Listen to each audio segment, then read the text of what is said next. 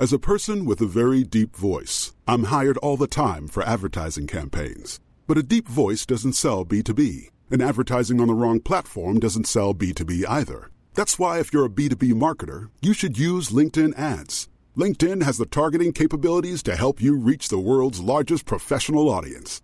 That's right, over 70 million decision makers all in one place. All the big wigs, then medium wigs, also small wigs who are on the path to becoming big wigs.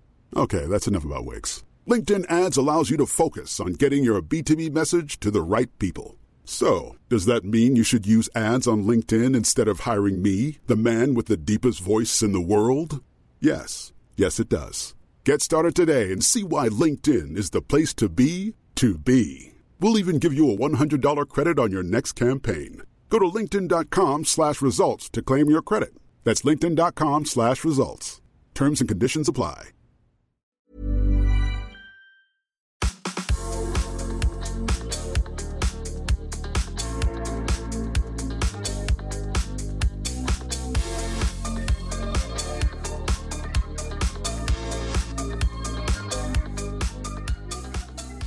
Hi, everyone, and welcome back to what is sure to be an iconic episode of Summer House Hive. It's been a journey on Summer House season five thus far, and I feel like episodes eight and nine were the peak of a lot of tensions that have been bubbling for a while. And since there's like kind of even like a supernatural or spiritual element to the fights that we see unfold, I felt like we should have a more spiritually connected guest come on the pod to really break it down. So, without further ado, let me introduce friend of the pod, intuitive Jamie Stein. Hi. Hi, Hi Lara. How are you? I'm good. How are you? I'm very good. I'm excited to be here. I'm excited to have you. There's so much to kind of talk about. There's a lot to dig into. How are you hmm. how are you feeling just like emotionally about this journey so far? You mean so far this season or where we're currently at in the season or just all of it? Just all of it.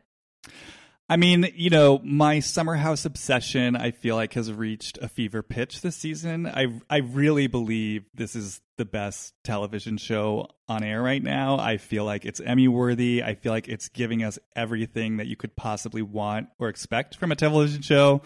Um, there's real life issues. It's moving. It's also laugh out loud comedy.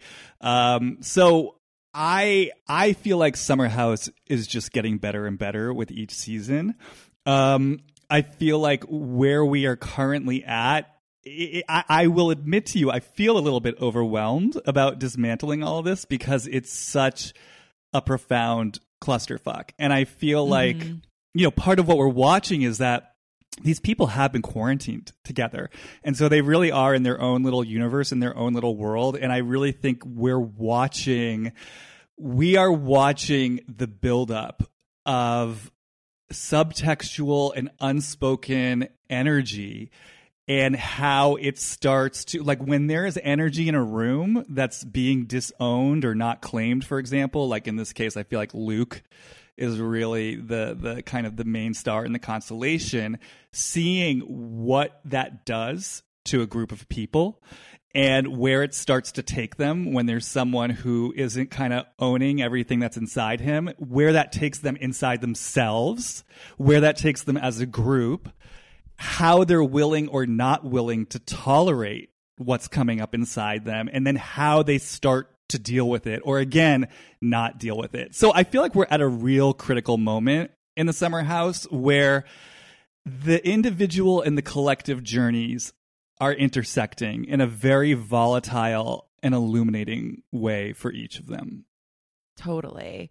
And also, in addition to them being quarantined and all of these, like the ownership slash not ownership of certain behaviors at play, I'm just remembering that last summer was just such a volatile shit show of emotions for the world and specifically America. And like, they're not, it's not like they're not getting like New York Times updates or like they're on their phones, they're seeing everything that's going on, and then also having to just like emotionally process that stuff. Like it, even if you're not acknowledging it on the show, it still takes like an emotional toll, and I think that even bleeds into conflict. Oh, for not that sure. that's necessarily at play like in this, but I think that's there's just the undertone of conflict in general at this Well, time. And I also think it mirrors. I mean, look, I'm really just to get a little bit nerdy for a second. I actually do come from a background of having uh, certification, like specifically in group facilitation. So I've been around the block when it comes to groups. I've been in countless groups. I've facilitated groups. It's still something I actually. I'm, in June, Esalen is actually opening back up up in Big Sur, and I'm going with the woman who trained me to assist a workshop of 30 plus people. It's like their first workshop that they're doing, like you know, Oh coming up my out of the pandemic. So this is like this is my bread and butter, so to speak. So for Mm-hmm. me, I'm looking at these two episodes as one big group process. And Yeah. really what happens with group energy. And so just to go back to your point, it's like we as the world have been in a group process since last year. And I think, yeah, there's always two levels on which these things are working, right? There's the collective experience of what's happening, which, you know, in this case is a pandemic. And then there's the way that hits us all as individuals and where that takes us in our individual journeys. And so, yes, I think that model is happening on a microcosmic level within the summer house.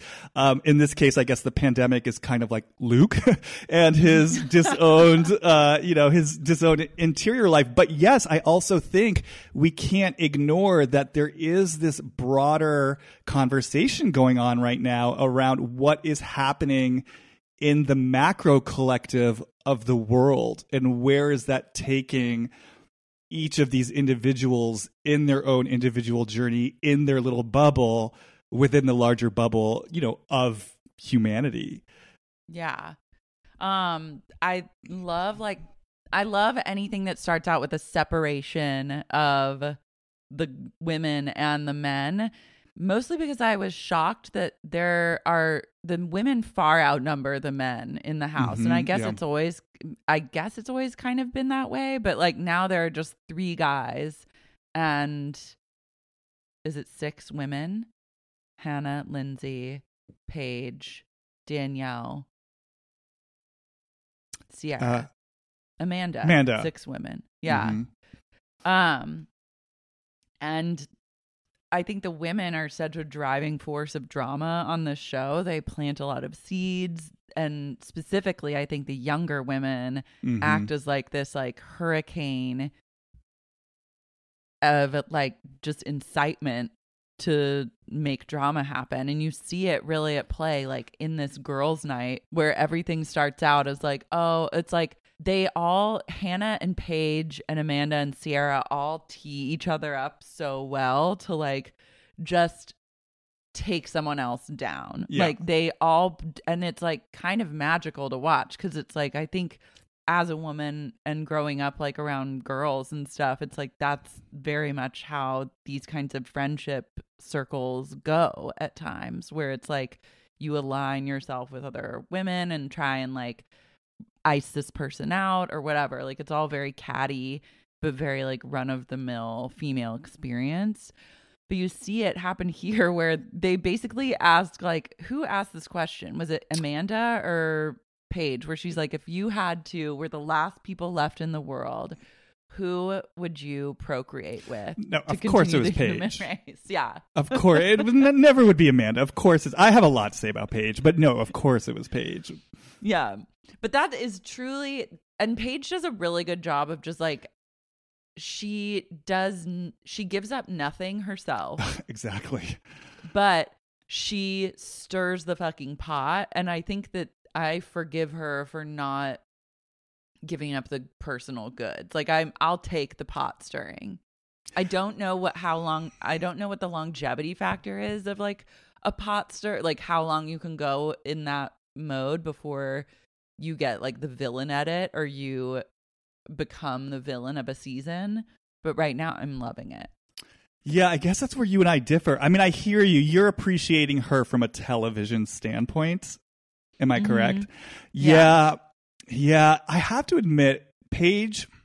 I've just never. I know a lot of people love Paige. I've never really warmed to Paige very much, mostly because my experience of her, honestly, I just feel like she's kind of. She, my experience of her is um, you know, the word sheltered comes to mind. The word spoiled comes to mind. I don't know. I guess she presents herself as coming from a working class background, so maybe not in terms of money, but in terms of, you know, feeling the energy of uh, someone who's been held up as the precious little girl in their family for a long time and kind of everything that she does is gold and there's something just kind of snotty about her and um, i agree with you that she except there was one moment last season where she got drunk and she cried real tears about kind of the the impasse she was at with Perry. I think other than that, we've never had a moment of just genuine, raw, real vulnerability from her. And I also mm-hmm. feel like we've also never, ever had a moment of what I would call or experience like just real, genuine kindness towards her housemates. And I think for me, when I watch this show and I just see this group of combustible personalities and people who are really just throwing it all on the line. And I'll even include Hannah, who is someone I, I typically have not liked Hannah for many seasons now. And I've considered her the true villain of Summer House for many seasons now. But I will say, Hannah puts it out there. I mean, it's a mess, mm. but she puts it out there. And even Luke, in his own way, he's trying not to put it out there, but because he's so clumsy at it, he ends up putting it out there. And I just feel like I'm looking at everyone else who's so vulnerable and everyone else who also I feel like has real moments of kindness and humanity. And then I look at Paige and I just see someone who really gets a lot of pleasure out of being on her perch and kind of mm. a high mm-hmm. horse and stirring shit up but never really getting in the mix. And personally, I don't I don't like it. Yeah, I understand that perspective and I do agree that she keeps it's all image based for her, yeah. right? So I don't think it fits her image to be vulnerable on the show. Like she I look to her for like a cute outfit, like a perfectly flipped out hairstyle and like a snarky comment and then like making eyes. Like I I guess I don't I don't want more from her. I just appreciate like what she's giving just from a strictly superficial image based perspective. Like I don't it I don't mind that, but I agree like she's not she's not giving. She's not giving us her soul. No, not at all. And I think what's interesting is that I never really had much of an issue with her, but I've actually noticed it's in these last few episodes that I've started feeling a little bit more agitated by her. And I think it's because I am feeling more meanness from her. I mean, I I'll be honest, I've never liked the way the younger uh, women have treated Lindsay. It's actually it's like I feel so protective of Lindsay. I, I feel like mm. um, I always experience her as such an outsider within the dynamic of the house. Well, per- particularly with the the younger women. Obviously, she's close with Carl and and with Kyle, but um, there's just kind of I felt more of a poking energy from Paige this time around towards both Luke and Lindsay. And I mean, I know we'll get into it, but I think especially as you see that Luke and Lindsay are both getting genuinely upset. And your response is just to keep poking, not only to keep poking, but to then also kind of weaponize their feelings against them of like, oh, look at your anger problem. That's the point where I'm just like, you're now veering into a territory that to me, I mean, maybe look in the history of reality TV, is it anywhere near the worst that we've seen in terms of cruelty or mean spiritedness? no, but in in the in the heart based vibe of Summer House. This is starting to feel shitty to me, and I and again, I, I mean, I am a hubcap. So is that how am I saying it right? Like a hubcap? Yeah, a hubcap. So Same. I I do feel very protective of Lindsay, and um, it just yeah, it started to feel a little. It started to feel a little gross to me, and a little bit like what what are you doing here you know and what's the price that's being paid for your your kind of your your low grade cruelty yeah it did on my first watch i was very much like on my first watch of both eight and nine, I was like, Luke sucks. Like, ha ha ha. Like, look at him go through it. Like, I love to see it. And then my second watch by the end of episode nine, and then on my second watch of the episodes to take like notes and stuff, I was like, damn, like, I actually really feel for Luke. This was fucked up. And I think every, this, the summer house, I think usually always has one outsider in a season that will just get Mhm. picked on and picked on and picked on and pushed to the absolute edge. Like if someone did to me what they all did to Luke, I would leave and never come back. Like there would be the end. I would be like destroyed. Or if someone did to me what they did to Jules, where they literally sat her down in a room and they all were like, "We don't like you." And then she had to be like, okay, I understand that. And like, I'll try harder to like make you guys like me. And they were like, thank you. Like, I would kill myself. So, like, I'm not, I don't want to be on like the bottom of the summer house totem pole. but it, I think it is a very specific kind of personality that ends up being that person. I think it's like maybe a combination of uh,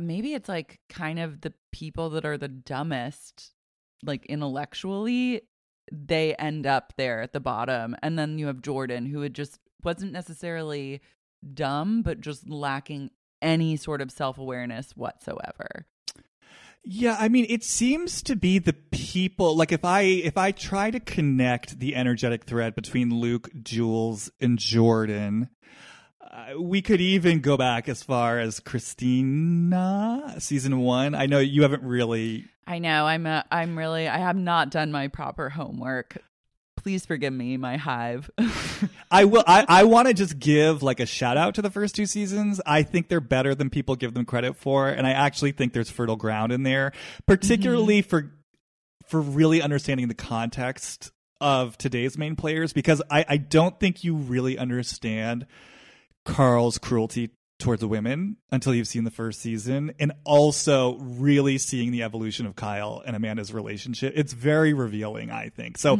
I'm just going to kind of you know put my little uh, two cents in there for the first two seasons. Um, but yeah, coming back to Jordan, Jules, and Luke, it's weird because obviously all the Summer House people in some way have disowned feelings or disowned energy or blind spots. We could call them blind spots. Mm-hmm. But there is something about Jules, Jordan, and Luke. They feel very disconnected from themselves, very out of reality with who they actually are. And there's sort of a deep unwillingness to be an emotional authenticity or an emotional mess to some degree.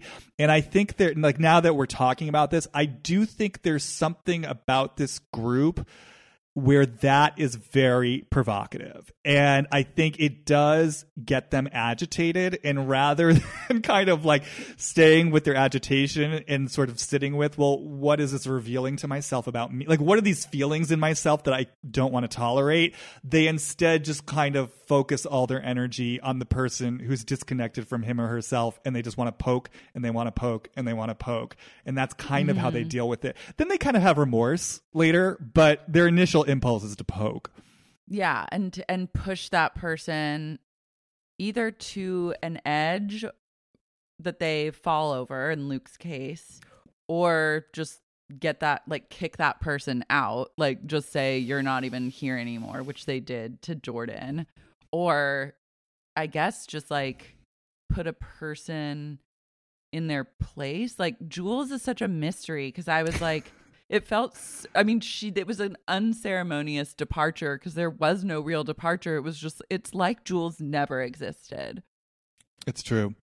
It's, true. so bizarre. And i wonder like i need to know what happened. I feel like no one's talking about jules and i have like stayed in a mental place of jules like waiting for some sort of jules closure because i i actually liked her like in the house like i liked seeing someone that was a total outsider like seemingly had no connection to anyone and i or was she brought in by jordan or yeah, like her connection. Well, she was brought in by Hannah, who, Okay. like, she met him through Jordan. She met her through Jordan. But Okay. Hannah was the link. She was the ostensible link. Okay, but it seemed like she wasn't like clo- super close with anyone, and then she made the fatal mistake of getting too close to Jordan. And but yeah, I just have I'm lacking any Jules closure. Need need any intel that any readers may have about like the how and the why of why Jules is no longer in the house. I mean, as you're talking, it's it's almost like the words I hear when I feel into the, the the part of the group that likes to poke these people is almost like, let's see what you're made of. You know, mm-hmm. like, are you ready to, like, can you hang with us? Like, it's almost like a hazing thing. Like, yeah, we're going to kind of push you to, like, we sense the weakness. We sense how guarded you are. We sense how self aware you are. We sense how you're kind of standing at the edge of the pool. We're basically going to push you in and see if you will swim or drown. And I think what's so fascinating about Is that she, I mean, in her own weird way, she really swam and she came back to play. I mean, not just rebounding from the humiliation, but then actually went straight to probably the person who was the ringleader in terms of like that final surge of aggression, which was Carl, in terms mm-hmm. of kicking her and Jordan out and like started to commence a flirtation slash tryst with him. Yeah a power move. And I was excited to see where that could go. And then was taken from us too soon. But you're right about like the the hazing and it the house has and the show specifically has a very Lord of the Flies esque mm-hmm. energy where there's always there's always going to be one person that gets like the really gets the brunt of everyone's aggression.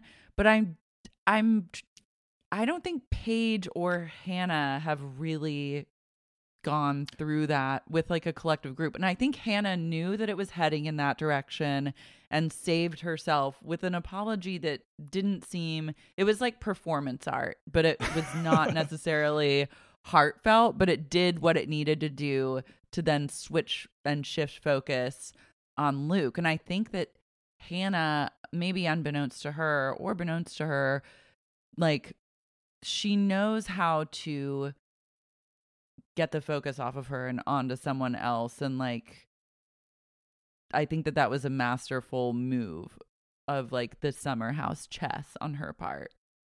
Well, this is why I mean, there's so much that's coming to me as you say this, but this is why I've, I've regarded her as the villain of Summer House since last season. Because I mean, if you look at the drama of last season, Hannah was at the center of everything. I mean, Hannah, everything Hannah's doing this season, she did last season. She was just much more stealthy about it. Um, I mean, I remember because do you remember there was all that conflict between um, Amanda, I'm sorry, yeah, Amanda and Paige and Lindsay, which culminated at that roast where Paige just tore into Lindsay. Um, again, like I just say this with my hand on my heart because I feel so bad for my precious little Lindsay. But, um, you know, that whole thing got started because Hannah went to Lindsay and was basically like, look, I don't think that Amanda and Paige, you know, have my back in my relationship. Like she was complaining about them to Lindsay. And mm-hmm. I just feel mm-hmm. like here's Lindsay, who you know is this wild, reactive, fiercely loyal woman who also I think feels kind of on the outside from the younger girls. And she shows up and starts having Hannah's back and she, you know, you know, cheerleads her and colludes with her. And so what does Hannah do? She goes right back to Amanda and Paige and basically says, well, this is what Lindsay is saying about you.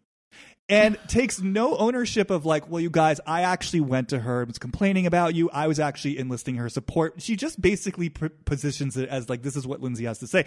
So then Amanda and Paige go to Lindsay and like fireworks ensue and they're yelling at each other. And I think one time it even happened on Lindsay's birthday. Lindsay is left in tears and Hannah is just sitting there with nothing to say about it. Like, no, you know what I mean? No kind of yeah. acknowledgement of, hey, I stirred this up.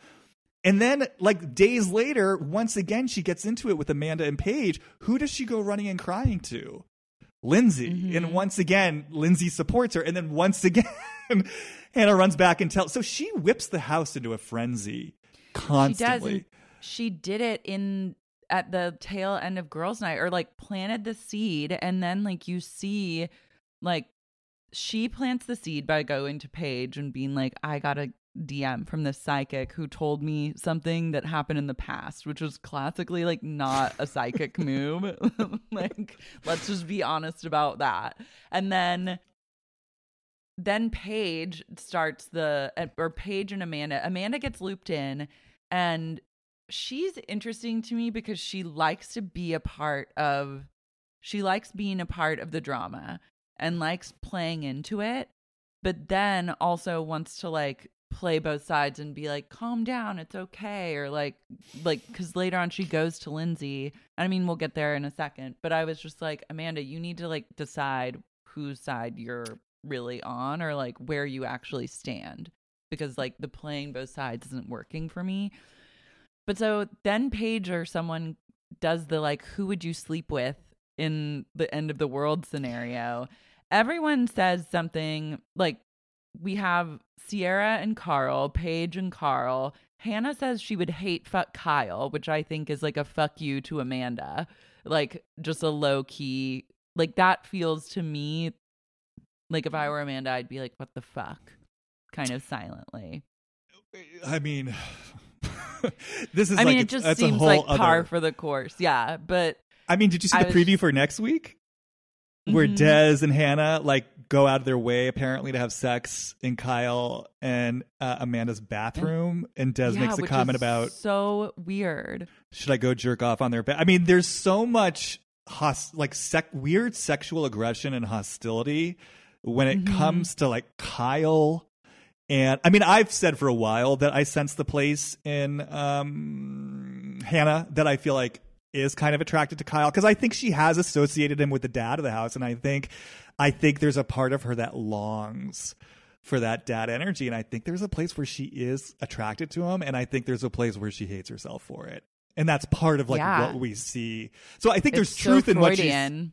no, totally. Because I also think, I, I mean, if we can digress just for a moment to a little bit of a Yeah. read, like I think I know that Hannah and her father have acknowledged some of their dynamic. Like on the show, he apologized for like being tough on her, but my kind of initial sense of that whole thing, I would be very curious to know about Hannah's relationship, Hannah's father's relationship with her mother Mhm. and whether they have a close relationship because I just got this vibe that not only was he very hard on her, but it's almost like I sense this intensity and this closeness in their relationship. And it I experience it also as a kind of heat in their relationship. And you know, this is a dynamic that plays out in families a lot where if, you know, the mother and the father, if they're not kind of in deep intimate connection, sometimes the parent goes to the kid or the kids to kind of get surrogate needs met. And I'm just wondering if there was kind of unspoken or covert heat or even sexual aggression or frustration in the way that Hannah's father was kind of mentoring her and being a tennis coach and a dad. Um, I can just imagine that there may have been a lot of sort of. Oh, I'm sorry. Let me I, I typed my notes in my email, so I had my email. Oh, Let yeah. me just close my email. Um, I can just imagine that there were a lot of wires, underground wires that may have felt like they were getting crossed. And so then when you're Hannah and you have this kind of really ambivalent relationship, you know, with the father figure where maybe there was kind of unspoken emotional intimacy, unspoken sexual aggression, and it's like push and it's pull and it's love and it's hate. And then there's someone like Kyle, who I do think for her very much embodies like the dad or the fatherly. I mean, again, she said it last episode, but this is something I've been saying for months now. I think that she, um, you know, she experiences him that way. So I think there's going to be a lot of, a lot of mixed emotions and a lot of yearning and a lot of hatred, a lot of aggression, a lot of vulnerability. And I think we see that play out. So when she said that, I actually was like, I think she's telling the truth. I think part of her does want to hate fuck Kyle. And I also agree with you that part of that's a fuck you to Amanda. And I absolutely think part of her is so resentful that um, the father figure, the father archetype, has kind of come through for Amanda in a way that the father archetype has not come through for her because Kyle has. To some degree, uh, no, Kyle has in a big way cleaned up his act, and he has come through for Amanda in a big way. And I think there's something for Hannah that makes her furious. Like, why does he come Mhm. through for you and not for me? Yeah, I 100% agree with that read. Like, absolutely. I think that there's a lot of resentment and possible jealousy with Mhm. Amanda. And the triad of like Amanda, Paige, and Hannah is interesting to watch because I think Amanda always has a position of power because she's aligned with Kyle. And therefore, since he's like the king of the house, she is the queen. Mhm. But so Hannah has no choice but to kind of respect her and keep her looped into that friendship. And I think Paige and Amanda are friends as well. Like, but I think that Hannah will take any chance she gets to like kind of twist the knife or make a barb or make a comment here and there in the spirit of just being like a comedian, quote unquote. uh, oh, what a comedian. Um, yeah, no, totally. She she definitely has an axe to grind, and I also feel like, um, yeah, there's just a place where she wants to take something out against Kyle as being the bad dad, and I think I think part of it too is in the place where Kyle has this Peter Pan complex, and there's a lot I could say about that, but I think in the place where Kyle has a Peter Pan complex and is so committed to being an eternal child, and I do think there's a part of him that very angrily is saying, No, I won't grow up. You can't make me. To have this young woman make him into a father figure, and not just a father figure, but like a crappy father figure at that. I do think there's a part of Kyle that's kind of like, talk to the hand, Hannah. Like, I think part of him really wants to kind of ice her out energetically. Um, Mhm. And I think for Hannah, again, I'm speaking on the unconscious level here. Um, yeah. I think for Hannah to sense the father saying to her, basically, I don't want to see you, hear you, or acknowledge you. I mean, I mean, what could be more triggering to someone like Hannah? And so for Hannah, I kind of hear a voice that's saying, You will, like, I will not be ignored. Like, you're going to deal with me, and I'm going to point this out, and I'm going to point this out, and I'm going to point this out. So to your point, like, I think, yeah, she's going to take any chance she can to kind of rub their faces in something because there is something that she so desperately wants to be seen and heard. Totally. And also in like after us kind of and you breaking this down, the ultimate power move of this discussion of like who would you procreate with after Hannah says that she would hate fuck Kyle, then the conversation turns to like how is Kyle in bed? And then Amanda has the ultimate clap back with being like he actually is the only man that I have ever like simultaneously orgasmed with which I was like okay karmically the loop feels closed on this Mhm. like on this like no, if we, if it was a game of tennis it would be like whatever love Paige Hannah zero or however the fuck you score tennis who knows Well, and I was going to. um, oh, sorry. no no go ahead Well, no, I was just going to say to your previous point, I also think that, like, in addition to Hannah being the unofficial queen of the house, like, the biggest power move is the fact that, you know, say what you want about it. Hannah and Kyle are in a working relationship. And yeah, it's not perfect. No relationship is, but they actually, you know, work on it and it's grown you mean Amanda evolved. and Kyle Oh, did I just say Hannah? yeah yeah Yeah. but just clarifying Yeah, Amanda and Kyle are in an actual working relationship, and that's something. I mean, clearly that's something Hannah doesn't have the hang of. Clearly, it's something that Paige doesn't have the hang on, hang of. And I, I do think there's a way that they, both Hannah and Paige. I guess I think less so. I think Paige is sort of coming around more now, but I do think that there's a way that they do. In the past, they've liked to sort of hang on to Kyle's transgressions from the past because it is a way that they can feel a bit superior to Amanda and sort of cast her in the role as the kind of hapless girlfriend who's hanging on to something that's bad for her. When in reality, to kind of go back to the beginning of this discussion, Amanda is kind of the one of the three who's actually willing to be in a messy relationship where actual feelings are on the line and there's true vulnerability and there's actual reciprocity. And that's something neither one is really. I mean, we'll see now what the situation is with Hannah and Des, but in terms of their lives on the show, that's something that neither one has really been able to claim for herself. Yeah. How do you feel about Lindsay like she's definitely taking a stand on team Luke and I think she's tuned in to like his sensitivities around being this outcast and like Mhm. is trying to make a point to be like just to have his back and Mhm. I'm like I think that this I think it partially comes from a place of horniness and a a yearning for male attention. I think it also comes from her like feeling like an outcast at times or knowing how that must feel and being sensitive to it. Um but I want to get your take on that.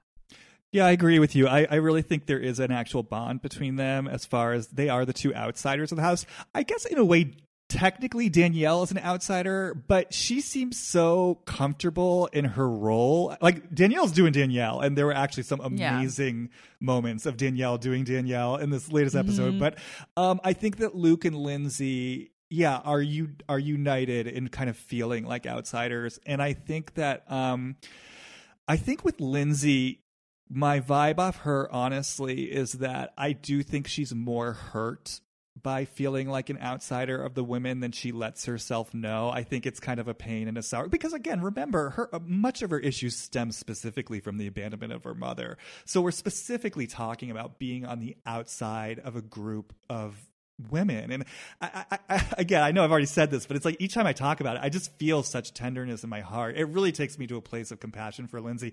And um, so i think i almost kind of feel like in the place where lindsay maybe doesn't want to fully let herself know how deeply she's affected by feeling like an outsider in the house when she sees luke i think it touches something inside of her and that she you know she wants to look out for him and extend him kindness that maybe she would also like to receive or like that she would almost want to extend to herself.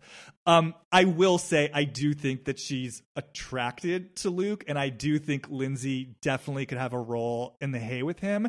I think she knows he's not like her kind of boyfriend material, so it would be easy for her just to have some fun with him. I think Luke, on the other hand, it would never work because you know, Lindsay would never play by the rules that the other women, mm-hmm. you know, because Luke's whole MO relies on women who to some degree are going to play a game with him and kind of keep it cool and like i said play by the rules. Lindsay is like a bull in a china shop when it comes to men and she's just ready to devour them.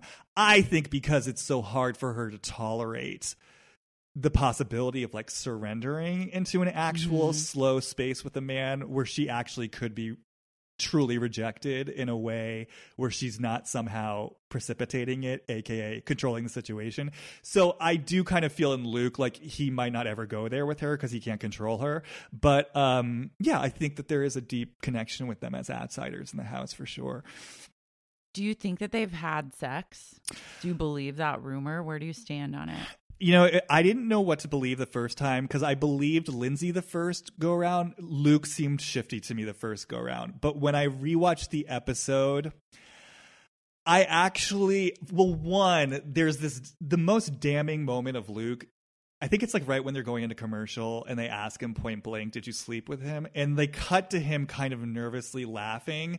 And I did realize watching it again, uh, that kind of looks like an editing trick, especially because when they come back, they don't play it that same way again. So that, and also basically what Luke says in response is um, he says something like, Why are you asking me this? And so, you know, Paige and Amanda are kind of like, Well, why wouldn't you just say no? But the truth is, if I'm Luke, and I can tell that people are kind of poking at me and prodding me, and there's there's a sense in the house that people are ganging up on me, and then I have these two kind of mean girls coming up to me, clearly starting to stir shit up. And then if they, let's just say it's not true. Let's just say they lay this baseless rumor at my feet. Mm-hmm. I could easily see myself in that position, kind of being like, I'm not answering your question because I'm not going to play into whatever game you're doing here. So, like, basically, tell me what's going on, clue me in on you know whatever information is out there and then maybe I'll answer your question. So at this point I'm going with I believe that they didn't have sex. Okay. What do you but Yeah, I'm I- curious what you think. I don't know what to believe because honestly, Vanderpump Rules season two, the reveal of Kristen and Jax, that made me question everything. And then I think for Bravo, it really did wonders for just any sort of franchise they ever have again, because it was one of the few times where an actual, like a rumor gets thrown down that is proven to be true. So in a sense, like I, I always expect that same thing to happen again. Like it wouldn't shock me if then later it does come out that Lindsay and Luke slept together. But at the same time, do I think of Lindsay as being a cheater? No, I don't I don't see that for her. Like that would mean that she cheated on her boyfriend. I don't think that she's that type of woman also there were just things that she was saying that to me just felt out that like kind of when she was kind of going crazy on the phone and she's like when did i even have time to do this like i don't know to me mm-hmm. it just it didn't feel performative it felt like someone again who is getting sort of picked on by people and then sort of like this is sort of the latest game they're playing and she's just having yeah. a reaction but i will say i am a little bit naive in the sense that it is so hard for me to imagine being on camera and enacting some elaborate lie. Like if you and I, let's say, have a secret, like let's say the two of us have slept together and we're mm-hmm. acting like we haven't, and then I sit here with cameras on me, kind of pretending with you, like Lara, I just can't believe they're saying we slept together. Like it's just so hard for me personally to imagine. I just, I'm a big believer in the tr- the truth will set you free. You know what I mean? Like that's how I mm-hmm. like to live, more or less. So it's just so hard for me to wrap my brain around the mentality that you have to have of like I'm now going to perform this grand illusion for the cameras. Now, yeah. that said, as a Doute, po- that's a Kristen Doute mentality. Well, exactly. Which is it's, like kind of a one in a million mentality. Well, or maybe it's not. I mean, that's the thing. It's happened, right? I mean, mm. so clearly this is something other people do. So this just might be my own naivete. I want to believe they didn't cheat. I'm open to it if they did. Yeah, I'm open. I mean, I'm open to anything. And I isn't there like a tease of them potentially hooking up later in the season anyways? Was that a thing? Doesn't no, she th- like stop in his doorway and go, "Hello, Luke"? I or think that I think they teased. I mean, I think like in the in the super tease from the beginning of the season, they cut like Hannah. They didn't say a psychic told me Lindsay fuck Luke. They just show Hannah saying Lindsay fuck Luke, and then I think they mm-hmm. cut to like Lindsay having a flirty moment with like they made it seem in the teaser oh, like it seem like it's gonna happen this season. Yeah, as opposed okay. to like oh, there's a rumor that it happened. Got it. Um, yeah, Paige and Amanda are clearly like toying with him, and I see like I agree he was definitely shifty in that moment, but yeah, these it's like they're two cartoon cats or something. They're like the Siamese cats in yeah i mean what in the tramp. Yeah i'm curious like what did you think did you think paige's motivation in all of this was just to stir up drama? Is that your vibe on this? Because she was so invested and she ran with this hook line and sinker. I think it's stirring up drama. It's like her friendship with hannah is obviously really important to her so she'd like to out luke as being like i think if it's true she's now outing Luke as being like this really bad guy and like everyone can see what she originally saw, quote to quote her. It's also, I think, to have a one up on Lindsay. And I think she likes like Paige is so zipped up in a lot of ways and so like flawless and perfect. And Lindsay's a little bit more of like she's just more messy. Like and I think that that is a real turnoff for Paige. I think she mm-hmm. thinks that she's much better than that. So a mm-hmm. chance to prove Lindsay's messiness to everyone mm-hmm. really excites her as well. Yeah. And so I think that's another motivation and I, I, could even take it to a darker level if you want to take it to a darker yeah, level. take it there. Okay. so, because, you know, my kind of like armchair read on Paige is, you know, in the place where she does feel very sort of sheltered and smothered. And we've seen glimpses of like her really close relationship with her parents. I always just get this vibe off her that this is someone who who was spoiled, who was sheltered, who was kind of like, "Oh, Paige, you know, you're our you're our little girl, you're our little princess." And I just get this feeling like it may have actually been a smothering experience, like a loving experience in a lot of ways, but a smothering experience in this place where she's cast as a special little girl in the family. And I just get this. It's almost like when I feel into it, I just sort of feel like I feel this place in Paige. It's sort of like curling inward and like that there's not room or space for her to say, like, enough. You know what I mean? Like this energy is almost too much.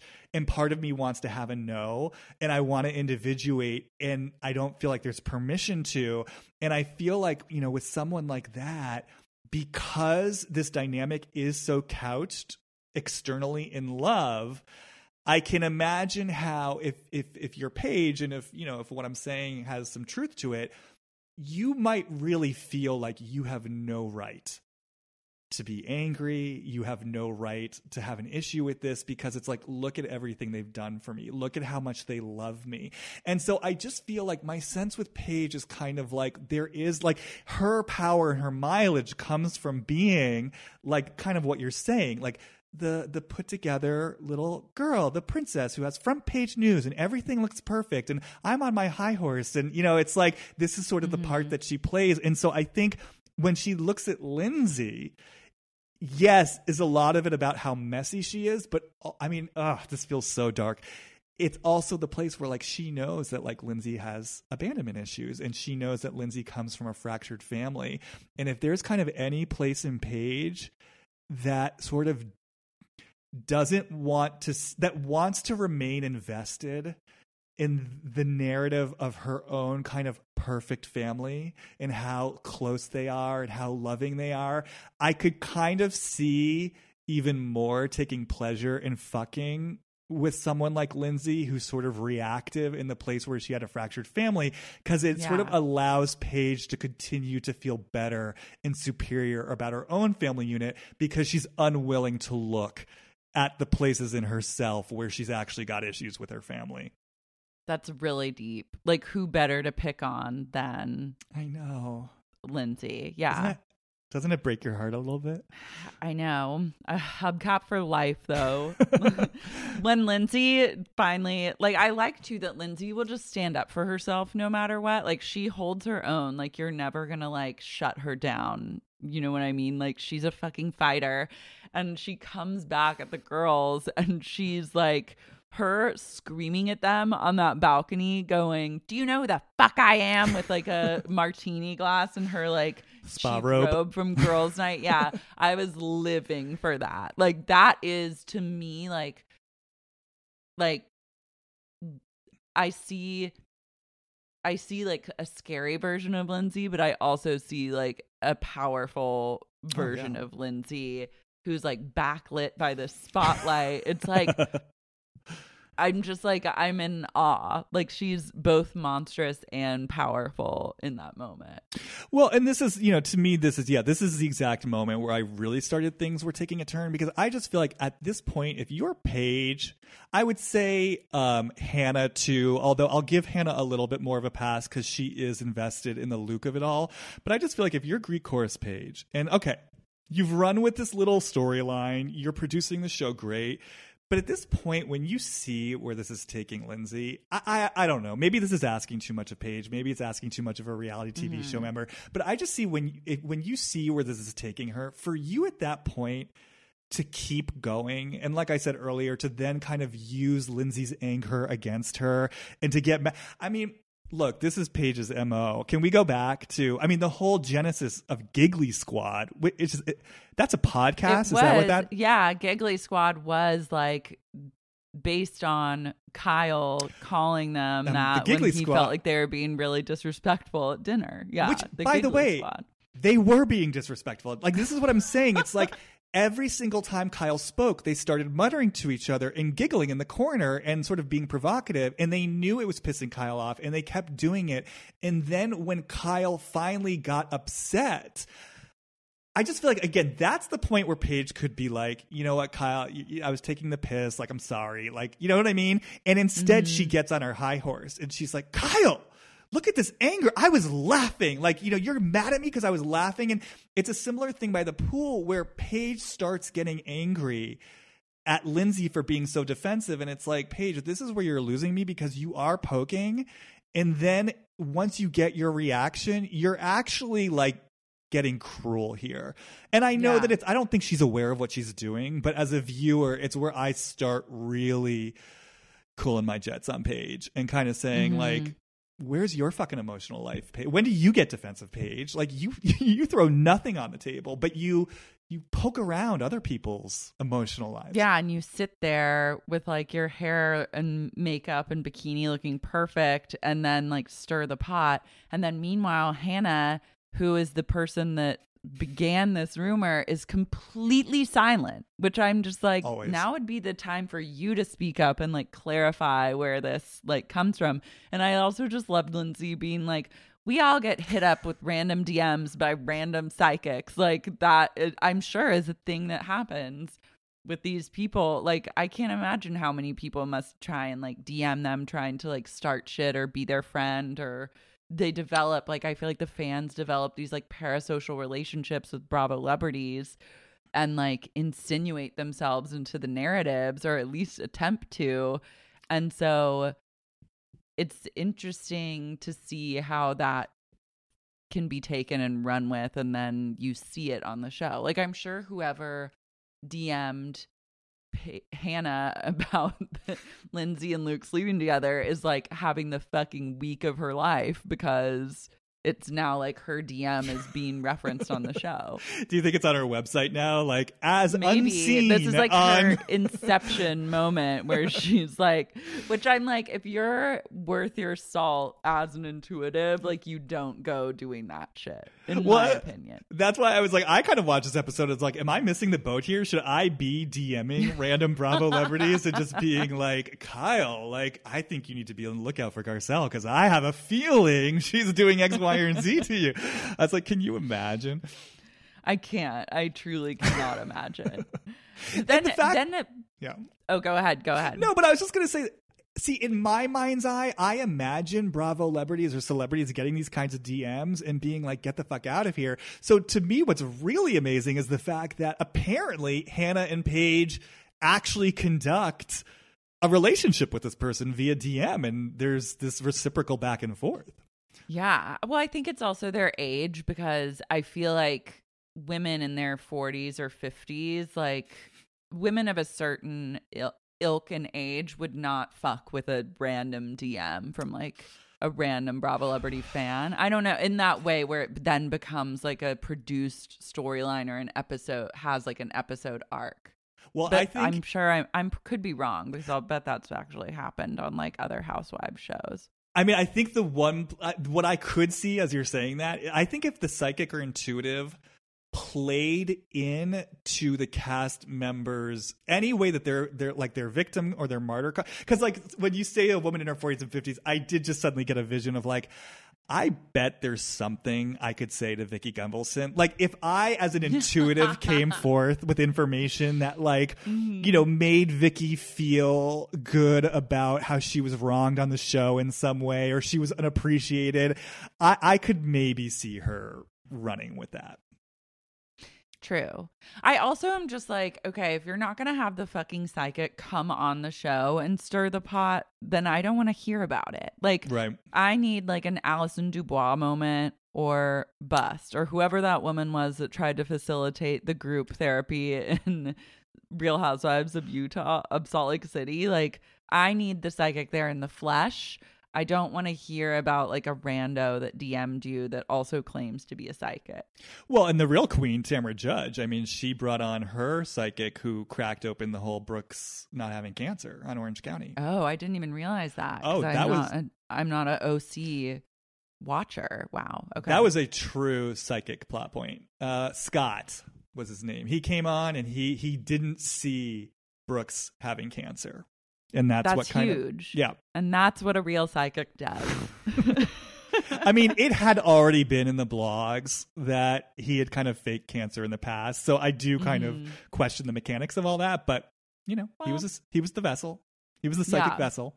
this is the moment also where like Amanda comes up to Lindsay trying to like like calm her down after after like this reveal of the Kyle stuff or no uh, the reveal of the Luke stuff and then I was just like Amanda don't like don't and Lindsay's not buying it either And then I just love like the drunken communication here where it's like you have this really awkward situation that Amanda and Kyle must find themselves in a lot where it's like drama gets stirred up that would like basically kind of have to force them to take opposite sides. And Amanda wants to be in with the girls, but so she's like entertaining the Lindsay and Luke of it all, but then she also doesn't necessarily want to like piss Kyle off or like uh, hurt Kyle's friend. So she kind of is trying to like make like peace here. And then when Lindsay starts yelling at Kyle, I just love when Amanda goes, Don't fucking attack my guy. yeah. I, yeah, you're speaking to something that I was really confused by Amanda's position in all of this. And I found myself disappointed because it's true. It felt like she was more on the side of like picking on Luke, which is something I'm not used to from her. Because I feel like usually she kind of plays the role of, in a way, trying to mitigate Kyle's messes. So to mm-hmm. see her more aligned with the mean girl energy, but then yeah, also being so quick to like insert herself in drama that just sort of felt needless and pointless at that point. Like I, I didn't really feel like Kyle needed, you know, defending at that point. It just left me really a little bit baffled about where ex- where exactly is Amanda in all this? And maybe she was just drunk. I don't know. Um, yeah, I think it was just drunk. I mean, I think her instinct to try and play both sides is very apparent, but I think that's also just like her being drunk. I just love it. I love it when girls are like, I ride or die for my guy. I ride for my guy. Like they just like will not have you talking shit about their guy. It's exactly. just a really good female trope. Um, in my opinion. So then Luke texts Ciara that the rumors aren't true, and Ciara lays her foot down and she says, Dude, way too late to text. Mm-hmm. So she's like totally rejected him at this point. Like there is no going back from like her shooting him down after he got her the flowers and then this text stuff. And then Ciara says that her mom taught her the only thing open past nine or 10 o'clock are gas stations and your legs, mm-hmm. which I'm all for setting boundaries. And I think that if you don't want a guy to like text you after 10 o'clock or whatever, you want to make yourself unavailable, like that's all fine. Like you absolutely should. And I agree on some element. But I also am like, okay, nine o'clock seems a little bit, that seems early. Like, I would say, don't text me past 10. Like, I'm just not available for those kinds of text messages for from anybody, but definitely not. Like, I'm not going to text all night with a guy who is like interested in me. Well, especially when you're living in the same house. You know, it's yeah. not like I, I, don't know. His it's t- not like they're both in LA and maybe he's texting for a booty call. I mean, these are people who probably text each other all day if, you know, someone's upstairs and someone's by the pool, you know? So, mm-hmm. I mean, it does sort of feel, I, you know, I don't want to say I was like disappointed in Ciara in these two episodes. That feels like an overstatement, but I do feel like these two episodes were the first episodes where I was like, okay, you're you're like previously. It's just like I felt like she had handled herself with such maturity and such clarity, and it does feel like something's building up in her now, and she actually ends up owning it, um, where she's getting passive aggressive. Like she's clearly angry. I feel like, you know, when he first, for example, brought her the flowers, she didn't feel angry to me. She felt like, yeah, okay, like I see you for who you are. I'm drawing a boundary. And it seems like by virtue of being in the house more and more with him, perhaps, um, she's like the anger is building and she's kind of actively cutting him out and cutting him down. And there is what I feel you know, a real viciousness to it. There's an aggression to it, and he's feeling it. And that's the place where I start to kind of feel for him a little because I think of Ciara were to really be na- continuing to navigate this in what I would call kind of like a self responsible and adult way, I think probably the move, given that they're living together, is to maybe sit him down and to say, Look, I'm seriously pissed at you and I have some hard feelings. You know what I mean? But it seems like instead, she's sort of funneling it into this um like just the Hannah of it all. Like Luke's a bad guy. Luke's a bad guy. Dude, don't Yeah. te- like every single thing that he does. She's just getting agitated, exactly, and she's letting him know it. And it's it's, you know, that's that's a difficult place to be when you're on the receiving end of that. Totally. And I think it's a difficult place to be like her I'm taking like also her age into account course. more than ever, which she's 24 years old. She's the Mhm. youngest person in this house by like 5 years or something like that. So that would be such a weird entry point for being a part of this group and like I think that she's handling this just like a 24 year old would handle this situation. Like she can get like there's more social currency if you align yourself with Hannah, Paige, and Amanda. And like you're gonna get, I think the payoff for that is better too, because you're gonna have more fun with them. Like you're gonna have friends, you're gonna have laughter, and then you're like protected as well. And then if you're aligned with Luke, it's like you're subjected to just his like guitar playing and cheesiness and just general unimpressiveness as a man beyond just his good looks and nice body. So, and you've already slept with, you've already been down that road. There's no mystery there and no like tension, like sexual tension to like uncover or see through. So, I see why she chooses to align with these girls. And then also, it's just like, it's not only aligning with them, but then like the criticizing Luke for every like everything he does and then it's like she immediately runs to like Hannah after she has that conversation with him about texting to like download her on like everything that just happened and like how he reacted and how it was like the worst conversation of her life and I'm just like oh this feels very like 20s to me. And I kind of appreciated it for that cuz I'm like we're such like there's an intergenerational mix in the summer house now It's true, and you're helping me to appreciate it more because in previous seasons I was always like, I'm least interested in Hannah and Paige. Like, let me just stay with the people in the 30s. But you're right. There's now kind of a broad spectrum where we have the 30s, we have the late 20s, and we even have the early 20s. And you know, I'm with you. I'm never not aware of how young. I mean, she's really, really, really young. Yeah, I just didn't realize that until recently. Like, I just thought, and I, I guess it was not that I thought of her as young, but I thought like, for some reason, like Hannah and Paige were 25 or something like that, but they're actually like 29 or maybe even 30 now. So, Well, because I think they were. I mean, they were like 26. I think when they joined the show. So I do the same thing where I still think they're 26. But you know, three years have gone by, so now they're 29. Um, Yeah. You know, I've just always been aware of Ciara's age because it's just been so interesting to me that Luke was dating someone so young, and then that he was dating Hannah. You know, when she was like 24 or 25. So I've always just been interested in that pattern for him.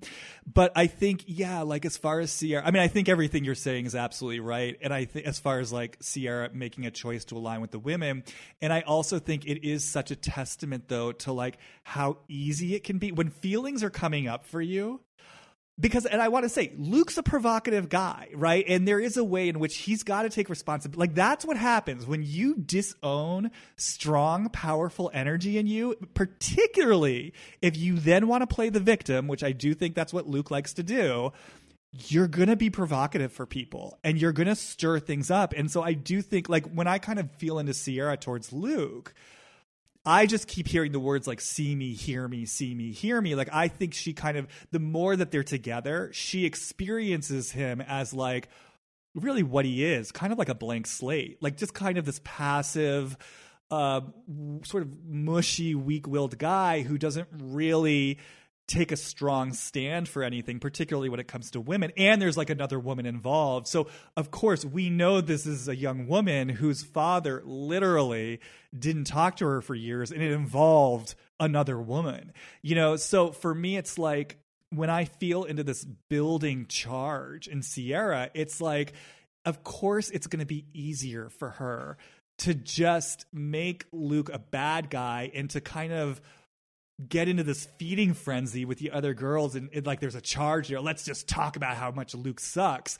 rather than kind of going inward into her own feelings of like holy shit, this is triggering a really deep rage in me around the place where I feel unseen and unheard, you know, by the men in my life. And then, of course, if you let yourself go into that rage, that's also going to take you deeper into the grief. So, like I said, to me, this is just a classic example of like Luke's provoking shit by virtue of being Luke.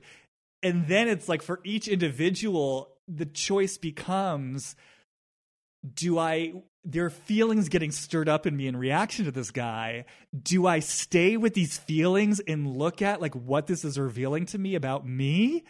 Or do I instead just make Luke the target of all the feelings I don't want to feel and let me just gossip about him and make him the bad guy and have fun about making fun of him, which, you know, we'll get there, but we see like, we see everyone Yeah. doing that for like, you know, five minutes in the house. Well, it's interesting, like that you bring that up about Ciara because I didn't even make that connection until you were just talking about it. How it basically is like a replica of maybe what she went through with her father, and like, like the her telling him like I don't like this woman, I don't want you to get married to her, and him doing it anyways, and then her having to like push back, ice him out. He becomes the villain. It brings her and her sister closer together, Mm. probably to like be against him in some way and like not excusing that move on her dad's part like that's fucking shitty it sucks but like having that situation or like a a situation that has similar tones to that and the situation with Luke like it's like oh yeah this makes perfect sense. And i think when you're in your 20s you're just not as introspective like you're going to be more reactive and you're still playing out the patterns that you see then later in life as being like oh that's what that was and that's why i reacted that way and like this is something i do in this kind of situation and like what does that mean about me? And like how do i feel about that? And how do i change that? And how do i not put myself around these people that trigger that kind of thing? But you're seeing her you're seeing everyone at like different stages in their development. Well, look, Lindsay's still not mastering that.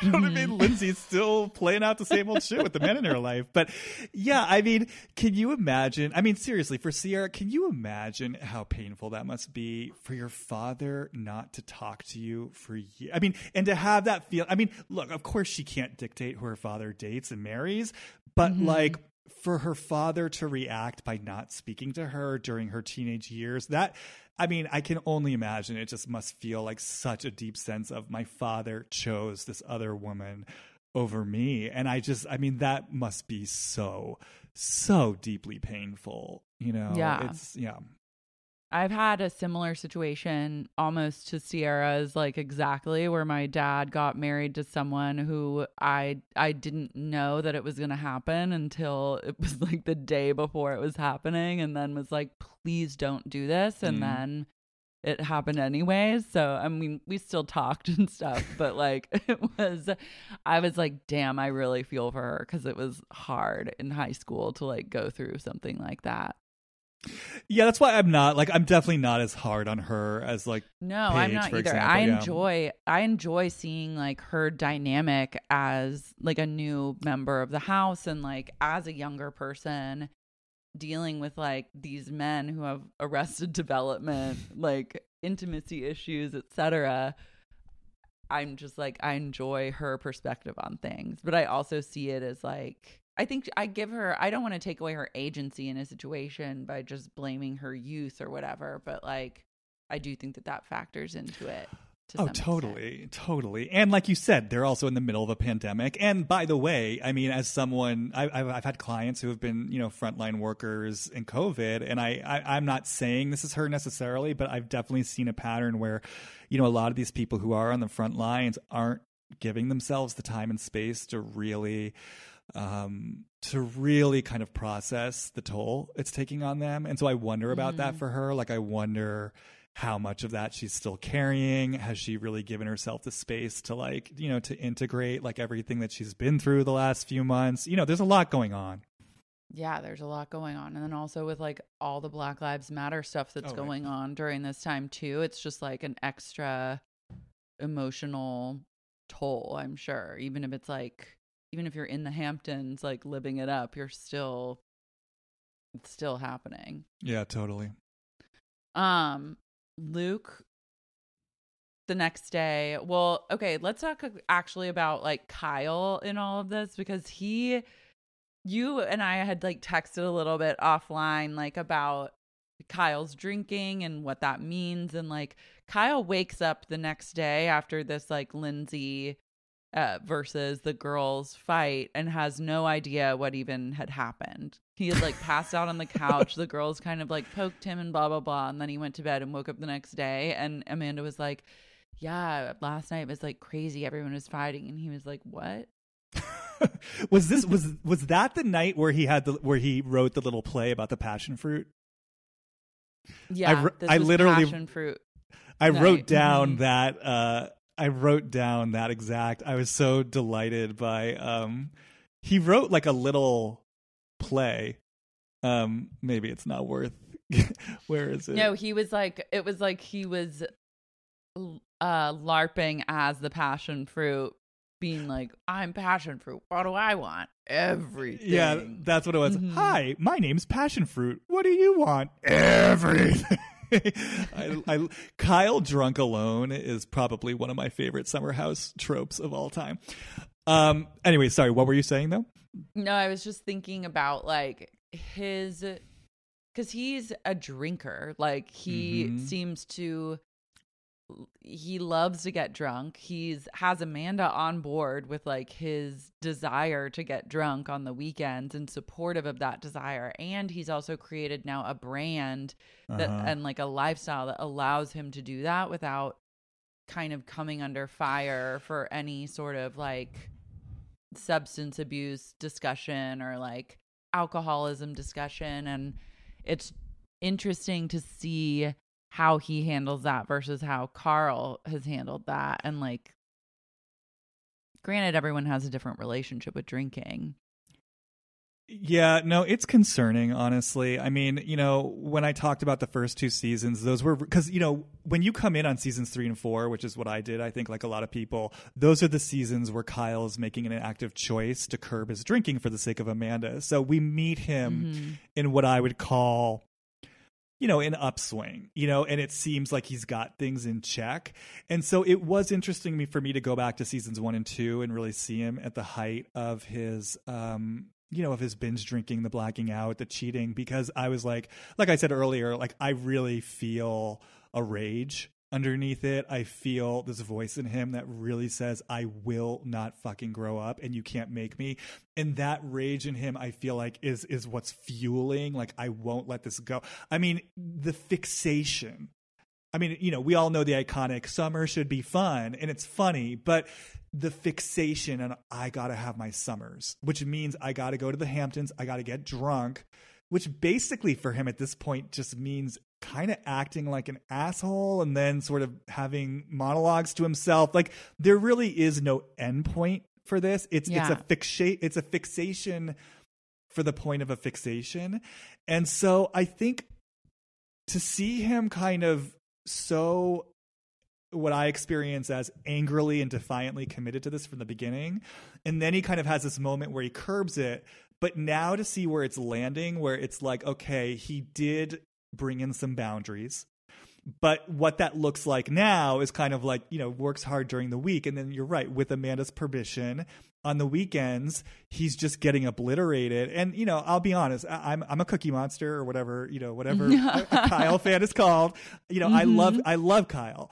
But I will say, especially rewatching these two episodes, I was like, he's actually a really obnoxious drunk and um, it it concerns me. Like I, I look at it and I'm like, where is this going? Why is there such a fixation? It doesn't feel like a casual relationship to me at all, and I don't like labeling people at all. Uh, but for the sake of having a shorthand language that we all use, yeah, it makes me really question like, is this guy, are we looking at a functional alcoholic? And, um, you know, especially in the place where I do think there's a defiant boy in him who doesn't want to grow up and won't grow up, it makes me really wonder what would Kyle's life kind of be like and look like if he were to remove alcohol and if he weren't to have this fixation. Where would that take him emotionally? Uh, and also spiritually, because I actually think he's a very spiritual guy. Um, mm-hmm. So, you know, I mean, these are thoughts that I have for sure. It's interesting to see I think a part of it is produced or brought up for the sake of like having some sort of like produced tension on the show, if you will. But also part of it is like Amanda and Kyle are in a relationship that's moving towards marriage and eventually children and like building a life together. But Amanda is doing that thing of like dropping hints about wanting to have kids or going off birth control or having little cookie crumbs around. And it's interesting to try and reconcile Kyle as we know him now versus dad Kyle. And I feel like maybe that drinking part of him or that defiant boy part of him is like soaking up those last minutes. Like it's like the it's like an Indiana Jones or something where like the the door is closing and they have just as much time like a little tiny amount of time to get out of the sliver before they're like trapped in the cave forever and like I think I view his drinking kind of like that, where it's like first it's relegated to weekends and then it's like one night a week and then eventually he's like a dad who can't he can't be like just getting shit faced and pissing off of the edge of everything anymore. My concern about that though is like then where does the rage go? You know, Mm-hmm. because I really do. It's almost like when I feel into him, it's almost like some early place where there was some boundary he didn't get to draw or some no he didn't get to have some protest he wanted to have and actually like when i kind of talk about it it feels like this boy because it feels like this boy who's sort of looking around at the world around him and kind of saying what the fuck is going on here i mean it's inter- we don't know that much about his family but it is interesting like we did learn one season that his mom was unfaithful to dad and there have been these little comments here and there. He kind of says things like, "Well, my mom, like she doesn't have a filter. She's like the kooky mom." And I, I just always wonder, you know, I wonder about what his life was like growing up because I just it is almost this sense of like because we know how much he cares about the family, like whether it's his family or the family of Summer House, like his spirit feels like this is a guy who cares about the good of the group and he wants the mm-hmm. family unit getting along. He, I think Kyle wants things named. You know, that's part of what was coming through him in this thing with Luke. He wants things like owned, acknowledged. He wants everyone happy. He wants energy flowing. And so I can just see like this little boy maybe looking around at stuff and being like, what the fuck's going on here? I've got some stuff to say. And maybe he got shut down there. I don't know. But I just feel this energy of this boy who something in him got shut down and he's like outraged about it. And so, yeah, now there's this defiant no. So it's like if it gets funneled into drinking and partying and then you take that away from him, it's like whack a mole. It's going to go somewhere else. And so I just mm-hmm. get concerned for him around where does that go and and does the anger get stronger as he gets older if he's not really dealing with it Fair point.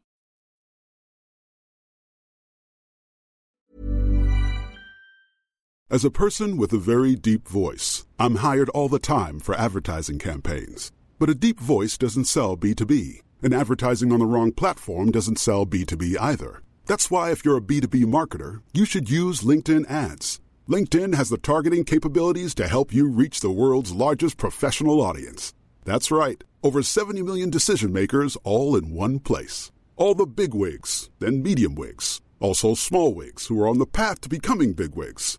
Okay, that's enough about wigs. LinkedIn ads allows you to focus on getting your B2B message to the right people. So, does that mean you should use ads on LinkedIn instead of hiring me, the man with the deepest voice in the world? Yes. Yes, it does. Get started today and see why LinkedIn is the place to be to be. We'll even give you a $100 credit on your next campaign. Go to linkedin.com slash results to claim your credit. That's linkedin.com slash results. Terms and conditions apply. Hey everyone, I've been on the go recently Phoenix, Kansas City, Chicago. If you're like me and have a home but aren't always at home, you have an Airbnb. Hosting your home or a spare room is a very practical side hustle. If you live in a big game town, you can Airbnb your place for fans to stay in. Your home might be worth more than you think. Find out how much at airbnb.com/slash host. This show is sponsored by BetterHelp. Laura, what's the first thing you do if you had a little more time in the day? Mm, I'd probably just spend even more time with Tony than I already do. That's the best answer you could get. I spend most of my life wishing that Tony and I had more time together on this planet. It's scary to think about mortality and time passing. I do a lot of that. Don't we know it? But you know what can help when it comes to obsessive, intrusive thoughts about the passage of time and mortality and the fact that all of our dogs will die someday? What? Therapy. Ah, I've been in therapy since my mid 20s and it's been an on and off thing. Sometimes I'm in it, sometimes I'm not, but I always feel better when I'm consistently going to therapy. I think it's probably the most important thing you can do for yourself if you can do it. I agree 100%. I've had pretty radical life changes over the past five to 10 years. And a huge part of that has been thanks to finding a therapist and working with a therapist regularly to like help me break some negative patterns, negative thought processes, and overall become a, a version of myself that I really love. Also, the past five years has been extremely chaotic and destabilizing for so many of us. I think therapy is even more vital now than it's ever been for everyone in the history of time. If you're thinking of starting therapy, give BetterHelp a try. It's entirely online, it's designed to be convenient, flexible, and suited to your schedule. You just fill out a brief questionnaire to get matched with a licensed therapist, and you can switch therapists anytime for no additional charge. Learn to make time for what makes you happy with BetterHelp. Visit betterhelp.com slash sexyunique today to get 10% off your first month. That's betterhelp, H-E-L-P dot com slash sexyunique. Um, I love the pub crawl that they decide to do, um, where everyone has to decorate their rooms differently and get into costumes and um, represent themselves, if you will. And because it also just like reveals a little bit about everyone's personality in like a kind of a prescient way. Lindsay's room is first, and she is Florida. Which Hannah is like, she's unfortunately from Florida, so there's still like just a little fuck you to Lindsay in there. She's out And of control. I know, I'm over it. Um, Lindsay is Doris, the lover of Goombay smashes. I've never heard of these, but I love like I loved her whole the energy that she brought to her Florida room and Doris. I feel like she'd be a good actress. Mm-hmm. She was Yeah, like creating a whole little it. backstory for her. Like she was into it. Um, Ciara, her Atlanta her trap room, which was just given the mess that her room, like the perpetual mess of piles that her room has been. I liked that the decorations also kind of reflected this. Well, I also love that she was on the phone talking about cleaning her room, and she said, and I quote, "I'm not good at that." And I was like, "Huh."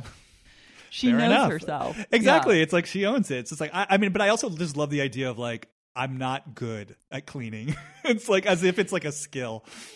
It's it kind of is a skill because I know people that like have tried to clean and they actually end up making more of a mess when they clean than and so I'm like I think it is like it's a, a practice maybe le- more of a practice and less of a skill.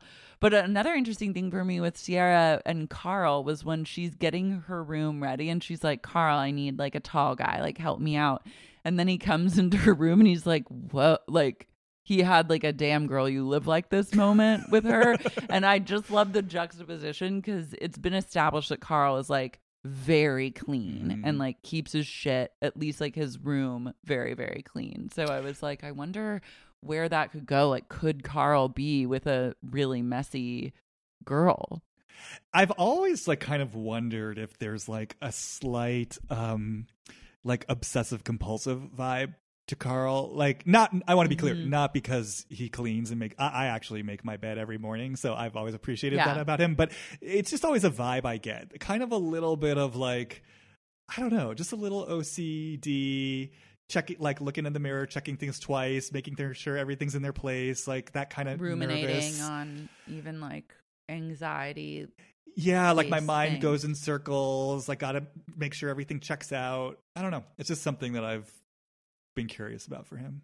hmm at this point with Luke just switching gears like the groundwork has been laid like the night before with like a Luke and Lindsay maybe fucked or Luke is sketchy or like he and like now we see it really coming into fruition where just like and even the guys the night before guys night were shitty to him like they were making fun of him like making comments and you see more and more like passive aggressive comments coming through during this pub crawl and everyone now is like assuming their position in like the Luke attack like slowly like solidifying how they're going to react to him.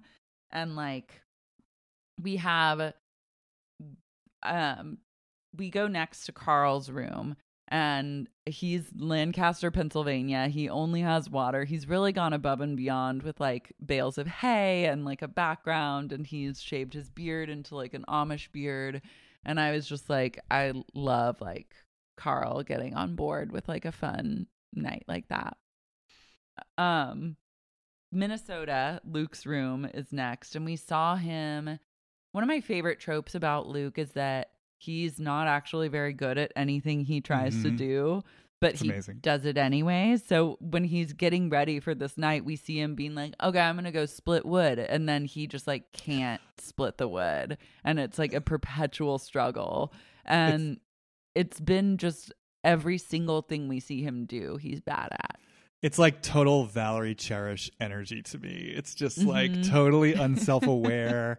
um, you know, he's like I always just think Luke is like an affectation of a personality. He's like a collection of personality traits that he thinks makes a personality, but it feels like none of these things are actually suited to who he actually is, so he's just bad at all of them.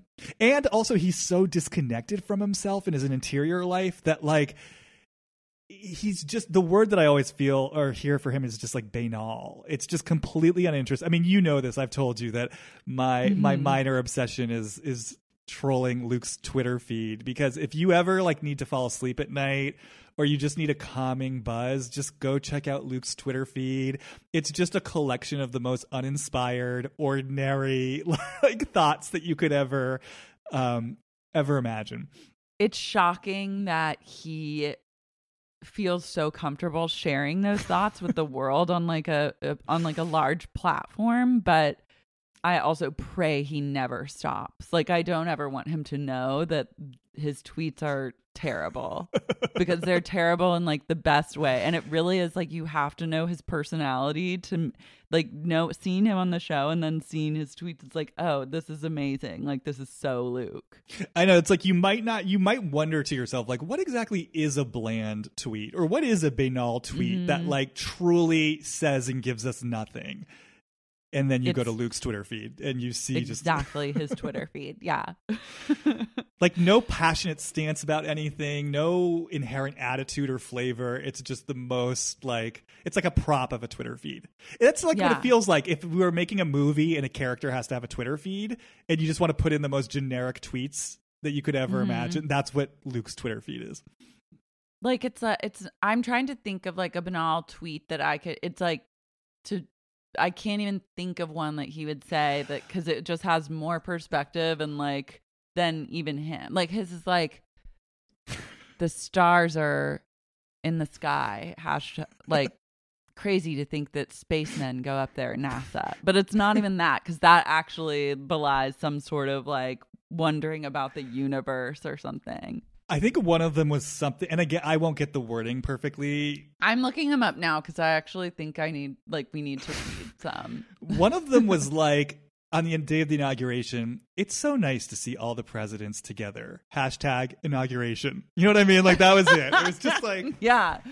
yeah, nice, Okay. nice observation, Luke. He said yesterday was happy Easter. He has risen. Hashtag resurrection Sunday, which is the most the biggest stance he's ever taken, I think, on Twitter to date. Which we also get so he has Ciara stay behind in his Minnesota bar room after the rest of the cast decides to like take a break and go eat pasta upstairs. And this is where they have the conversation where she's like, Don't text me after 9 p.m. And he goes, Oh, Jesus Christ. And then looks up and he goes, Pardon my language, father. Yeah. And I was like, Wait a second. Is Luke like a diehard Christian? I hope he is. It That kind of makes like me more must be. interested in him. Yeah. Someone responded to that Easter tweet that said, Hallelujah and Amen. Happy Easter, Luke. Just now watching the fight scene on Summer House. Intense, bro. I'm glad Luke has support. Yeah, he does a lot of hockey tweets. He, yeah, and he gets like, oh man, he just doesn't, he gets like not very much interaction either, which is, I love that for when people are like legitimately famous and they tweet stuff and get like very minimal engagement is one of my like favorite things. No, it's like a tumbleweed blows through his Twitter feed. People are not Mhm. checking for for Luke's tweets at all. They're not, and they really should be. It's it's truly really good. Like his Twitter feed is as lonely as his life feels. And I and I don't mean that I feel like that sounded so mean. I actually I I I actually have a lot of compassion for Luke in the place where he feel he feels so alone to me, but uh his Twitter field feed feels very alone.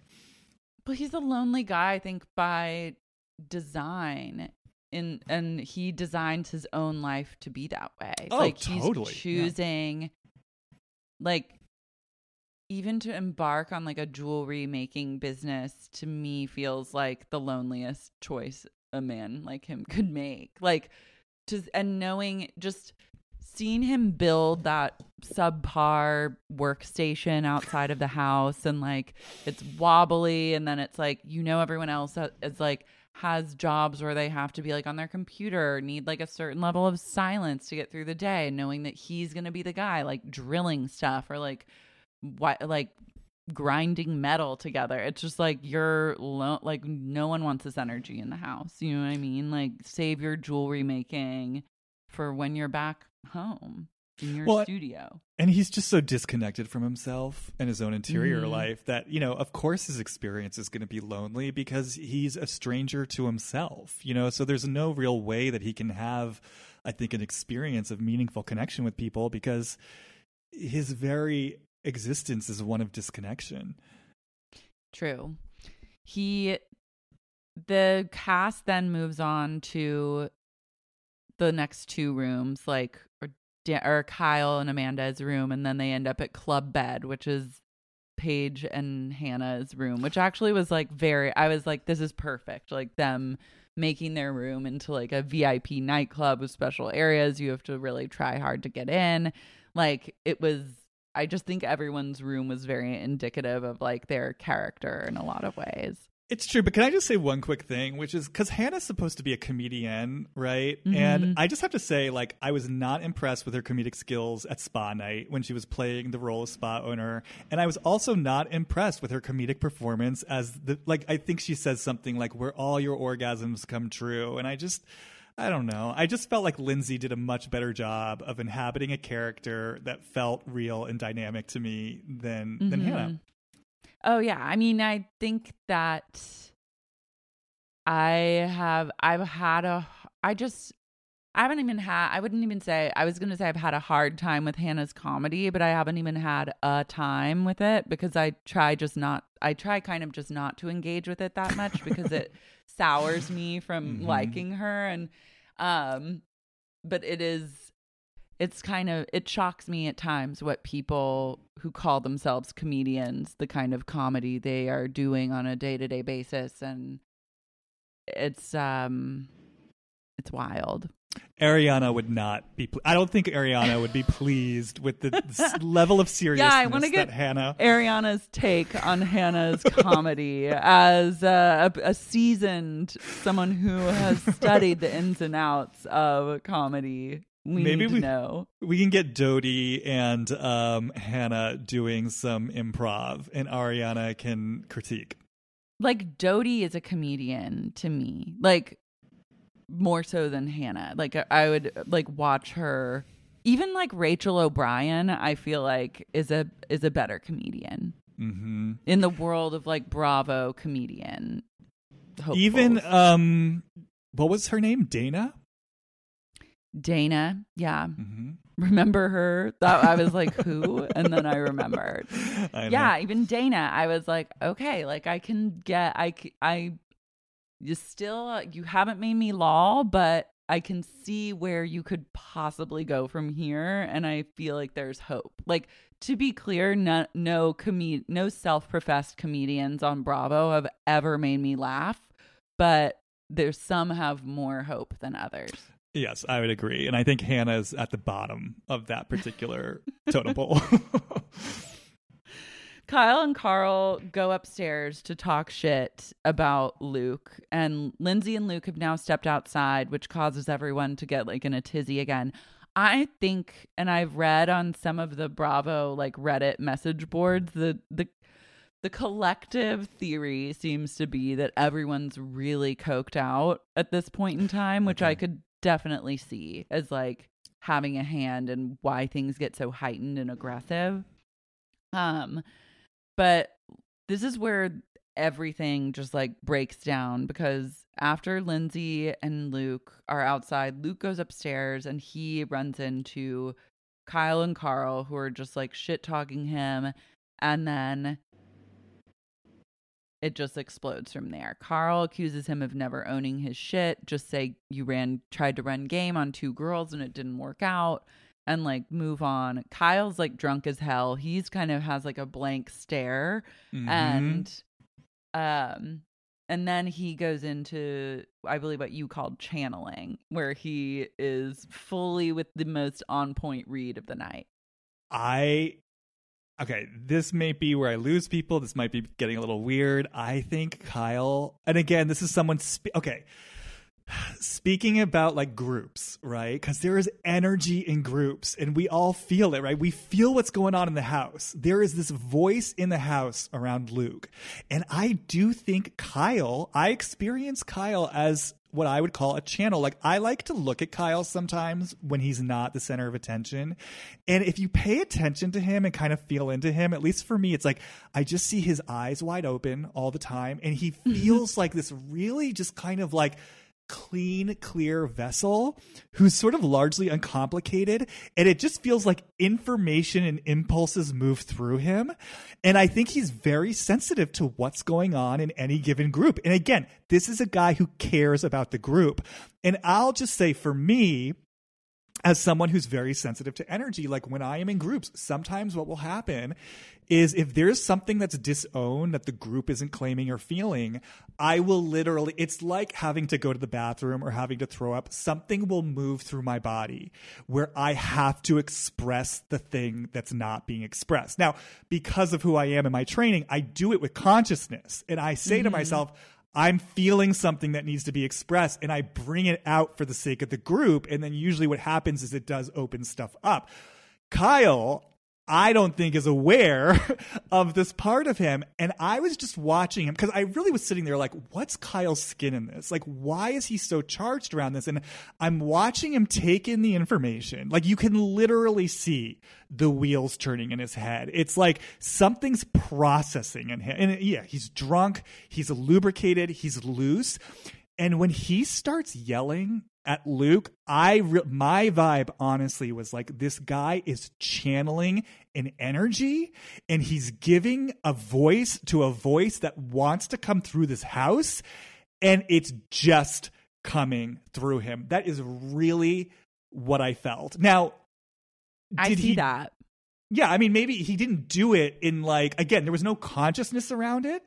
And I do think it started to trigger Kyle in his own places of like personal anger, especially when Luke came back at him. But to me, it felt like he was in a state of channeling. I rest my Mhm. case. No, I'm I'm with you on that. Points were made just now. um, because he says, "I love you, but I can't handle your quest for power over females." And I mean, to be fair, it's all a projection too with him and Ka- uh, with him and Carl, especially. It's like we see that you're doing things that we have done in the past. We've had to like acknowledge that and like work on it to some extent. And then we see that you're not doing this and it makes us mad. But the only reason that they can see it so clearly and concisely is because they've done the same thing. I also think I would conjecture, like, I think part of what's going on with Carl too is that, you know, he has initiated this process for himself in terms of his deeper growth and healing. And I know, you know, I think whenever anyone starts a process like that, there's a way in which you just kind of like, okay, I'm turning over this new leaf. Everything's good. Everything's going to be fine. And we've seen Carl do this in seasons. It's Carl 2.0. It's Carl 3.0. I think he's someone who really wants to just sort of be different, be better. And I have to imagine that at this point in time, especially with the death of his brother, that there's something in him that's starting to understand, like, yeah, I've started making these great changes in my life.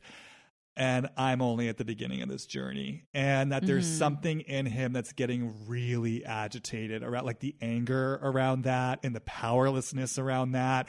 And I think that kind of combined with the death of his brother, it's like, I just, that's part of the vibe I get off him of like, I'm so fucking furious that like this isn't it, this isn't just sort of like the yellow brick road that's unfolding in front of me smoothly and easily. Like I'm in a serious process that doesn't have an end in sight. And I do kind of also get the feeling that then him looking at Luke, who again, I think kind of presents as passive and sort of in a way kind of weak and mushy and sort of powerless and the victim. I think there's something maybe in Carl that's sort of looking at him almost seeing the parts of him that he would experience as powerless, as weak, as vulnerable, and it's just like making him furious. Mm-hmm.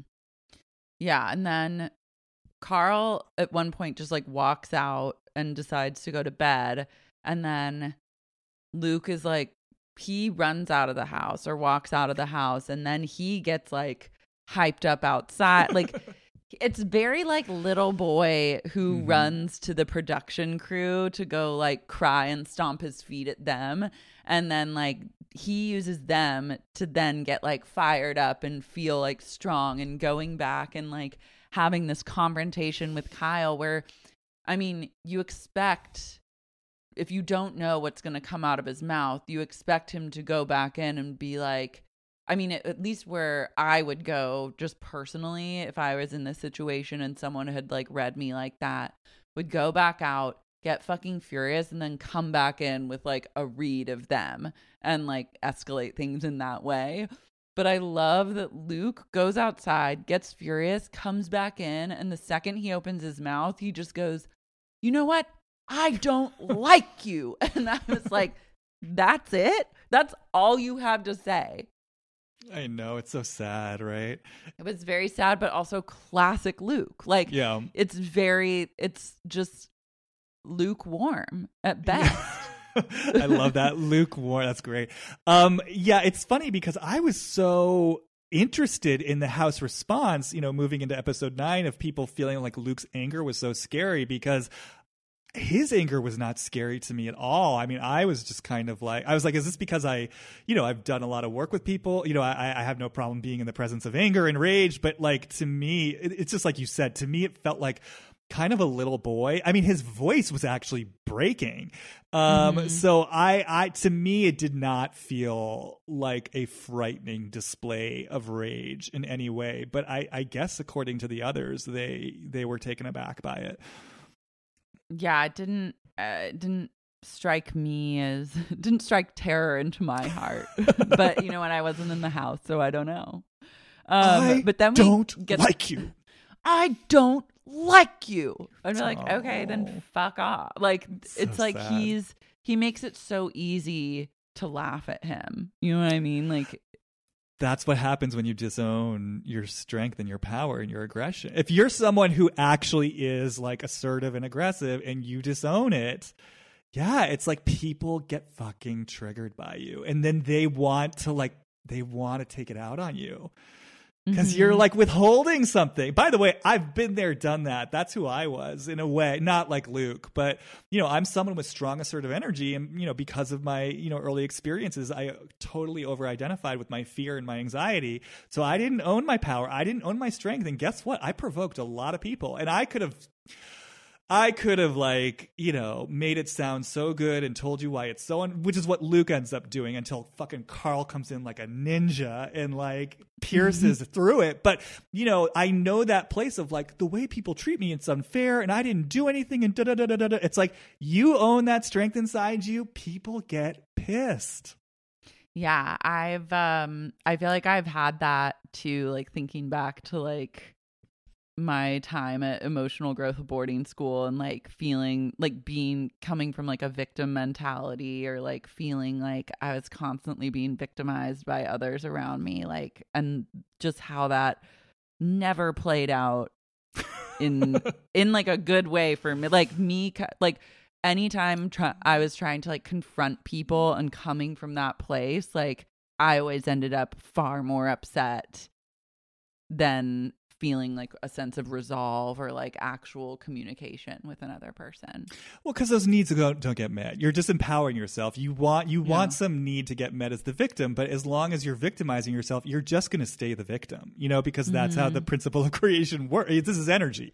So if I'm Mm-hmm. Yeah. victimizing myself, I'm always going to be the victim. And I think in hearing you speak, like the most powerful thing Luke could ever do, I think, is to get to know the part of himself that loves being a victim and just to identify and to feel the pleasure he gets from it and the sense of power he gets from it because then he'll start to know his actual power you know and he'll start to take mm-hmm. responsibility for himself. But i mean we'll get there. He kind of has a moment in this episode where it's like he we'll get there but he sort of Well, has, yeah, but he doesn't he doesn't do he doesn't lean into an exploration of his like victim desires. no he, it- actually I think what actually happened and made him feel better about himself short term but but it's also kind of inauthentic is to lean into like I'm such an angry man and I made everyone scared and I'm so scary cuz I'm a big angry man and like that is also it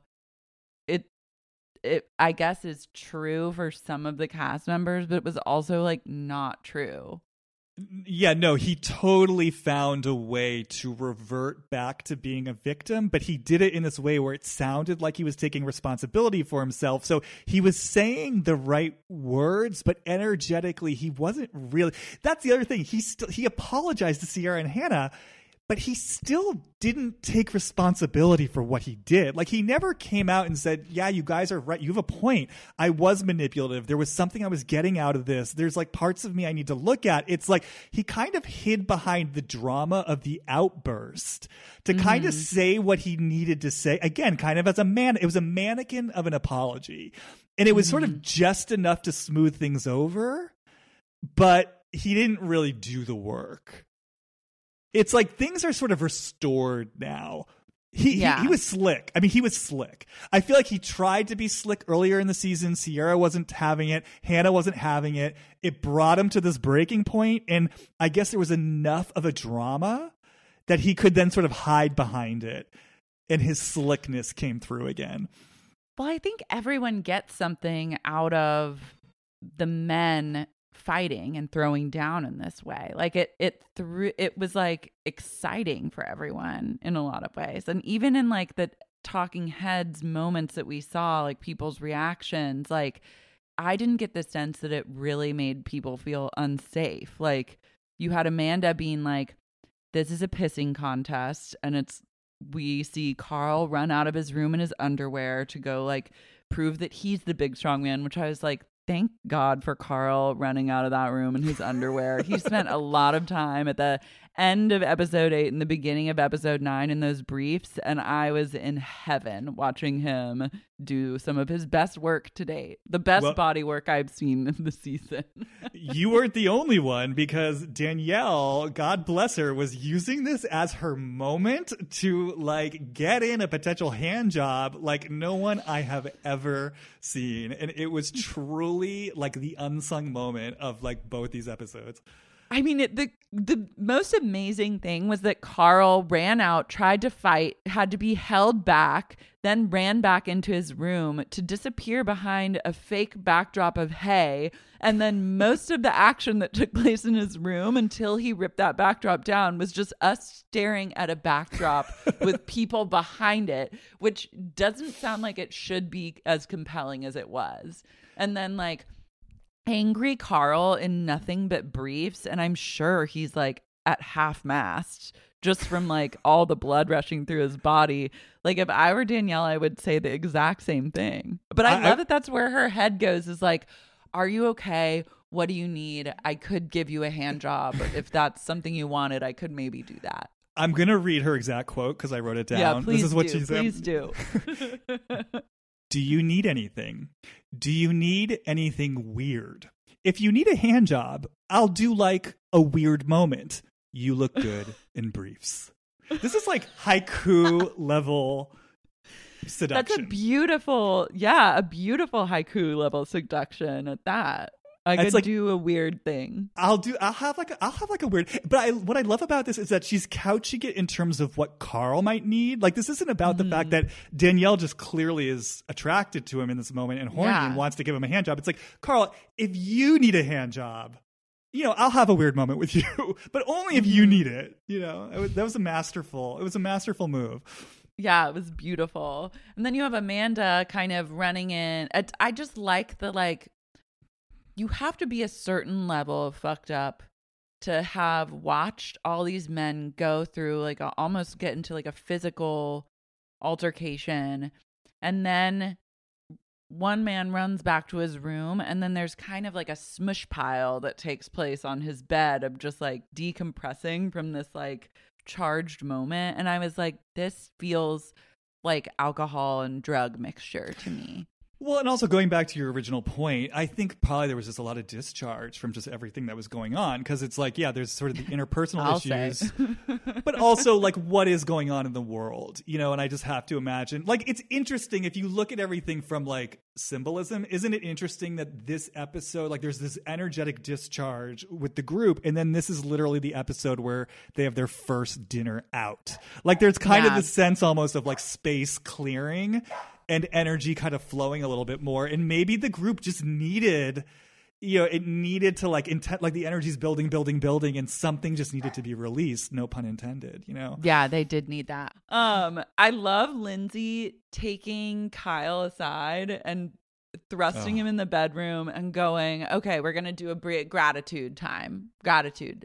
Pick three things that you're grateful for." And Kyle goes, "Sharks, friends, family." Classic Kyle. seemed- yeah, classic. And Luke packs up and leaves. Um I thought that he was talking a big like I didn't think that he was going to leave the house for good. Like I Oh. just didn't see that happening. Like he's he's given us too much and he's now integral to like this season. So it was all a ruse. Yeah. Um but I also enjoyed a glimpse of young Lindsay in her ROTC training. It was truly. It was like um, I felt like it was like we were seeing the prequel. You know what I mean? Like or the origin Yeah. story of like. Which, by the way, I also want to put in a plug for. Um, was so intrigued by Lindsay referencing her wild ways as a college graduate that caused her father not to like speak to her for a few minutes. I was like, what are those wild ways? But yeah, I feel like we got a few glimpses into early Lindsay. I pray she writes a book someday to like really enlighten us about like the ROTC days into like post college wild days because I need more Hubbard. Maybe Road to Summer House. Maybe, yeah. Road to Montauk. she, I love her also. Like she physically like was screaming no and forced Kyle to the ground. Like so, she is like one of the strongest people in the house. I would say. In full Doris regalia. I mean, this was true. Mm-hmm. This felt like a Michael Mann movie to me. Like I felt like I was watching true seeing like Lindsay Hubbard in her Doris Florida outfit. Like, yeah, just basically body checking sunburnt Kyle in this sort of cavernous, empty foyer, which does look straight out of like 80s Miami sort of Coke den. Um, truly, I felt like I, I felt like I was suddenly on the Criterion Channel. Like this is this was true high art. Yeah, this is one of the best edited Bravo sequences I've ever seen. Like from the start of episode from like the fight that ends episode 8 into the first like 20 minutes of episode 9 I was on the edge of my seat just like my jaw on the floor I could not believe what I was watching it was perfect Yeah, yeah. They, I mean, they do a lot of great editing on the show because there's a lot of cutting back and forth and you know cutting around the house, and they really. Uh, Yeah. And I guess like this show, the the cast gives us all the they give us a lot of like juicy drama and stuff. So there's no need for those. Remember when Vanderpump Rules started just like dissolving into like funny like bits that they that the editors would do in lieu of actually having any sort of drama to edit. That was airing just some of my grievances the readers know about. But like I love that when this show does those bits, they do come across as funny because you also have balanced those out with like actual amazing moments from the cast. Because they Oh, do yeah. do that stuff sometimes, like, but it doesn't feel annoying to me when it happens. It must not feel annoying to me either because I honestly can't even remember when they've done it. Whereas in Vanderpump Rules, every time they do it, I just find myself, uh, yeah, I have contempt for it. I just feel like this is not like the cast should just be funny on their own. Like, don't I don't need the Mhm. editors to be funny. No. Paige after the at the end of the night, everyone kind of retires to their rooms to decompress and Paige is on the phone with Perry and then he's like I love you and she's like mm bye and then she's just like ugh I just am so bored and Hannah's like well what's going on like do you think it's just like you're tired of like FaceTiming or something? She's like, I feel like we've been married for 15 years. And I just, it's good to know that they broke up because this kind of thing was like unsustainable. Like, you can't, I don't think you can bounce back from a relationship if you're not on the show that your lover is on and you see them talking shit about you. I just don't know where you go from there. Also, she's been crying about this relationship since last summer too. I mean, mm-hmm. not last summer, like She's two never summers been ago. into this relationship. But this is the thing about Paige. I feel like in the place where she is this kind of precious front page news, like junior high school girl, I, I personally don't think unconsciously she really wants a real relationship because I think if she were with someone who actually really excited her, she's going to have to feel actual embodied grown woman feelings and she's not going to be able to stay on her little perch of power being above it all. I feel like I just feel like, as you've said before, Paige kind of wants the front page news version of life. And so mm-hmm. for me, that kind of precludes any kind of real embodied relationship because then Paige is going to have to get into the muck of her feelings. So I think it works perfectly for her that she, I mean, in a way, she got what she wanted in the sense that Perry was kind of giving her this picture perfect life, you know, and she could kind of step right into a role. I think there is something in Paige that's agitated about it because something in her is crying to get out. You know, I think she does have feelings and mess in there that she wants to get out, but this is this is what's going to kind of happen over and over as long as she wants to sort of be the Greek chorus of the world in life.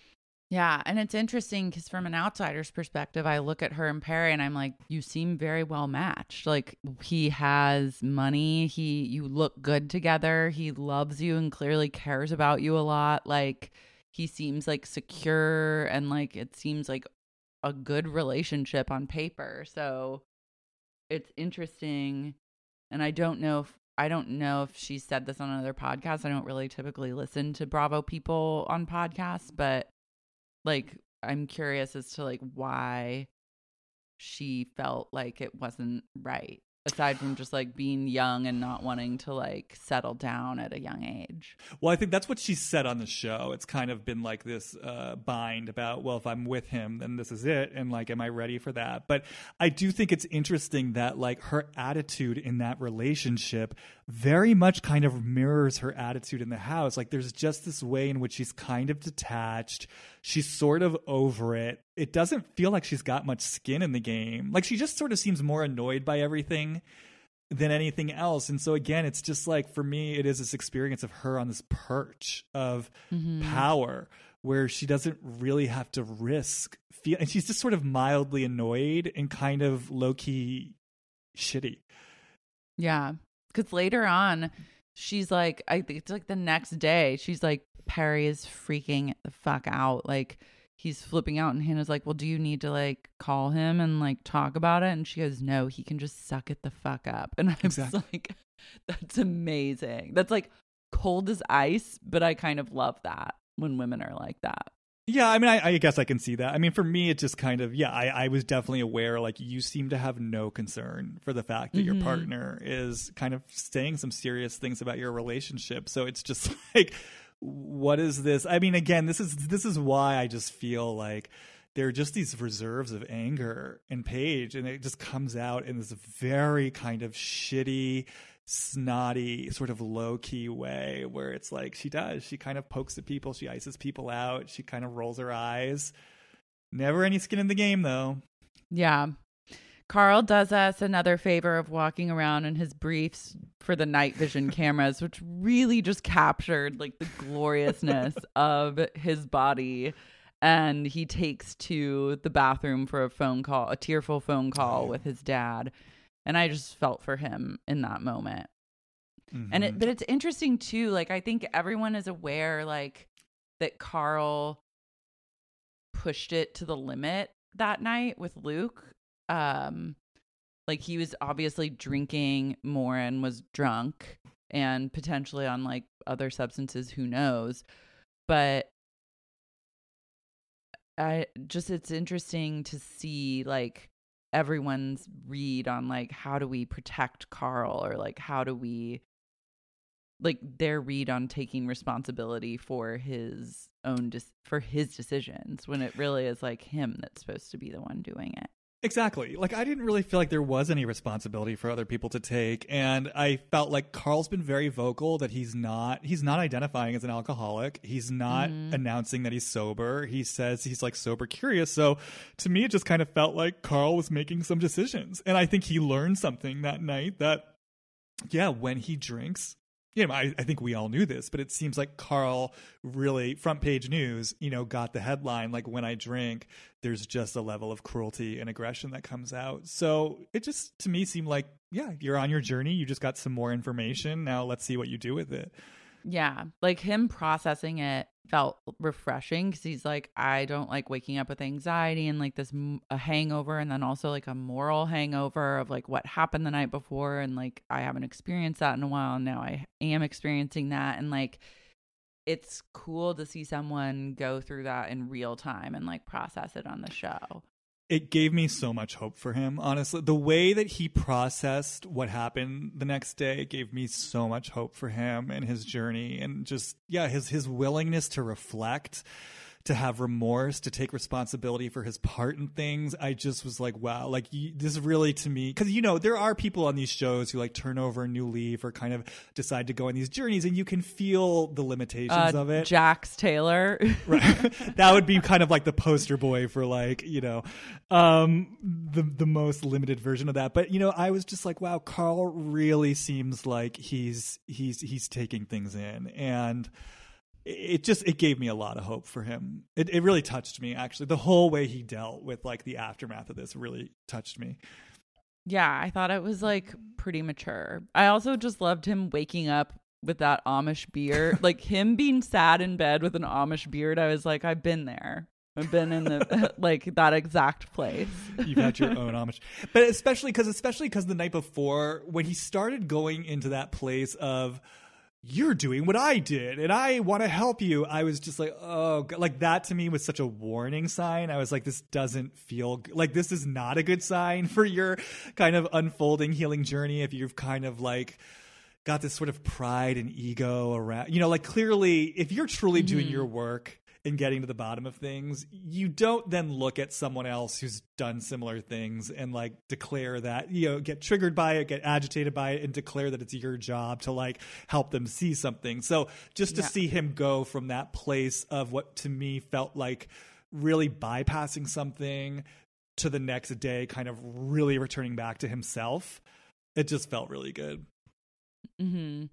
Kyle also, it's funny because Kyle switches and processes so quickly. Like, it's like the next day he woke up and was like, I understand, like, Luke probably felt like he was ganged up on, like, that wasn't fair. And, like, is full, is like not even defensive about anything. It's just like, I need to call him and, like, we need to have a talk and figure it out. And I can apologize. Like, I'm down to apologize to him. Like, and that was interesting too because you don't see that that often eh, as far as like fights are concerned on reality television Yeah, this is what I'm saying. It's like Kyle. I think, yeah, I think Kyle does process things really quickly. Like I said, I think he's like a, in some ways, like a clean, clear vessel, and things just sort of move through him quickly. And there's a wisdom to him. And um, I- also think this to me speaks to this notion I have that I don't think Kyle was that personally charged by what was going i think he was swept up in a current of energy and then it was like mm-hmm. he slept it off and then he could kind of step back and like say oh i see what's happening now. Oh i got to take responsibility for something here you know? Yeah. And everyone seems to have a, a better perspective the day after all of this shit goes down which leads me to get even more on board with your theory of just this was like energy that needed to be released and then once it was like released everyone could kind of move on in their own unique ways i think at least in part yeah i think there was a buildup of tension that needed to be discharged for sure Yeah. I think it's going to rebuild because we're going to see Des come into the house. And I mean, Hannah and Des's thing is truly wild to me. And her narrative that she's spinning with like the Des thing is also insane because I'm like, I don't think that Luke told her. I think that the way that scene was edited was misleading. Like, I just have a feeling he was like, wow, if you started dating this Oh. person, like, well, I don't think he was like, you need to slow down. Like, this No. isn't good for you. I did not get that sense at all that that's what he was saying. And for her to take that, and then that's her narrative that she says all during club night was like, then he told me, like, I needed to slow down, like, blah, blah, blah. I'm like, that is not, that was not what happened. Oh, I- I'll do you one better. The way she recreates that scene is that sh- he was that she went to him saying, "Luke, I need to have boundaries with you." And that his response to that was, "I think you need to slow your roll with this relationship." Like that's how she communicated it. I was like I literally went back and rewatched that scene because I was like that's mm-hmm. not how I remember that scene going at all. Total fabrication. Like that I mean unless they edited it out, that scene was not Hannah going to Luke saying, You need to slow down. I need boundaries with you out of respect to Des. That didn't happen at all. And in fact, when when Luke said, you know, be careful, like slow your roll, Hannah responded in her typically kind of flirtatious way with him of like, "Oh, you jealous?" And I remember watching that scene and just kind of being repulsed by both of them that they're still playing Yeah. this this flirtatious game with each other, but it was a flirtatious game. And so the way that Hannah is revising it to make Luke, I mean, to use her words, like kind of be like this toxic masculine predator. I was like, this, there, there are places in which Hannah actually feels a little dangerous to me in the way that she mm-hmm. revises things and really makes things up specifically to kind of weaponize stuff against Yeah. people.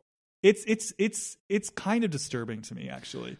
Well, she puts words in their mouths and then tries to make it seem, and I think, I guess like I can't reference last season because I'm so as soon as the season's over, I like forget everything that happened. But like, this season to see what she did with Kyle, where the like, don't talk about my family, like, you know what, never say my, never talk about my family, like that whole thing. And then this thing with Luke, I'm like, you're a liar, kind of. And you're the kind of person that uses those like flashy words like toxic masculinity and gaslighting and like abusive and emotionally manipulative in situations where they don't apply. Yeah, and I feel like the thing about Hannah, and in some ways, I think she has this in common with Luke, is that um, I don't think she really gives any real thought or respect to the impact of the words that she uses in her actions. And I mean, we did see this last season. I mean, a big part of the drama between her and um, Amanda and Paige is Amanda and Paige were saying to her, Hannah, our behavior towards Luke is in large part because of what you say to us about him, about him being controlling and about being manipulative. And then you get mad at us when we have your back in that way. And, you know, seeing everything that's gone on since then, I totally believe them because I think Hannah is just someone who I think she just gets so, I think, I think Hannah on a fundamental level cannot tolerate her own emotional system, her own feelings, and she gets so kind of like whipped up into a frenzy. And I think in that place, she just says whatever she wants to say in the moment. And I think she wants support in the moment. And I don't think she takes seriously and really understands the impact of the things that she says and how they reverberate into the world around her. And I just think, I think for anyone that's dangerous, you know, to not let yourself feel the impact of your own work. I mean, it's like sort of like Dorinda from New York, too. It's like, talk about someone who doesn't want to feel the impact of her own words and her own cruelty. It's like when someone's not willing to kind of sit still and really take in, like, no, the things that I do and say actually impact others, shit's going to go bad. Mm-hmm. What do you think about the Lindsay pregnancy storyline of this episode? Sort of like a what's that term from basketball? It's like a non-factor. It just seems mm-hmm. like I don't know. Okay. I was like, of course she's not pregnant. Like, there's I just don't see that as being like a actual possibility for this show to like broach that. Like that seems like a line, like a line too far or whatever. So it's like a B storyline that you get like the pageantry around like her ordering the pregnancy test and having like a real conversation with Danielle of like would she have the baby? Would she not? And my favorite thing about the whole pregnancy thing was the bag that she ordered that the test came in seemed to also have like a bottle of hot spot of uh, hot sauce and then a bunch of spices that were ordered with it. So it was like a little bit of an artisanal grocery order mm-hmm. and a mm-hmm. pregnancy test. Well, they were multitasking. Yeah, and I just like that those spices like remained on the bed, like very in the mix off to the side, like while they were discussing like what is going to happen with this pregnancy test. Well, I will say this this season of Summer House, there's a lot of prop work that I really appreciate, specifically on the beds, because when Luke, I mean, this is flashing forward, but I noticed when Luke was breaking down in the bathroom with his sister and the camera was on the bed, I just couldn't help but notice like his infamous hat replete with like feather stuck into the, just like sitting center stage on the bed as a silent witness to Luke's mm-hmm. sort of breakdown. And I, I appreciate all the props that are on the beds these days. It's all about the little, like capturing the tiny details that add so much texture and like deeper meaning to kind of like the conversations that are being had and like the action that you're seeing unfold. Especially this season because they don't leave. I mean, it, this is truly mm-hmm. their home seven days a week. So every every object tells a story, whether it's Luke's hat or the artisanal spices or the bag of trash in the kitchen. Yeah. Thankfully, Lu- uh, Lucy, Lindsay, just is not pregnant. Um, and that is wrapped up in a bow. But also, it is like a little teaser of what's to come, which I'll get mm-hmm. your read on because I have my own thoughts too. Oh, I can't wait. Um, down by the pool, Kyle asks Ciara if her boobs are real, and we have this moment like of juxtaposition where everyone's like you last night were going off at Luke about how he treats women blah blah blah and then today by the pool you're talking to Ciara about whether or not her boobs are real And I didn't even catch that as like I mean, I didn't clock that as like a disrespectful moment or question or something that would make me like discount what Kyle was saying the night before. No, no, no. I didn't take it the same way at all. And in fact, him yelling hot tamale uh, made me fall in love with him all over again. He's just so like, I, I don't know. To me, obviously, look, everything's in the eye of the beholder. His energy around it felt very kind of not necessarily objectifying and it felt kind of almost innocent to, it felt like the same energy of him asking about the girls shaving their buttholes like it just felt kind Yeah. of curious, And it, yeah and it didn't Yeah. seem like Ciara was bothered by it Yeah, it seemed like everyone's just like lounging and joking around and having a fun like pool time talking about bodies. And like Exactly. that's what's going to come up in that moment. It's interesting that Paige is the person to like point that out. Ever the pot stirrer. I know, seriously, seriously. Look, if there's Uh, ever a flaw to be found, Paige is going to root it, out. Yeah. Mhm. um, Lindsay is on the phone with her dad, and we get a little bit of her backstory of her relationship with her father, and it's just it's heartwarming to see like the video footage of them kind of being on good terms and like just knowing that she has that good relationship in her life makes me happy for her. Um, I love I love seeing Lindsay's family. Like I love Aunt Rhonda calling Mhm. and checking in. I love her talking to her dad, like just observing her with those that she is closest to and that know her really well is fun for me as a viewer.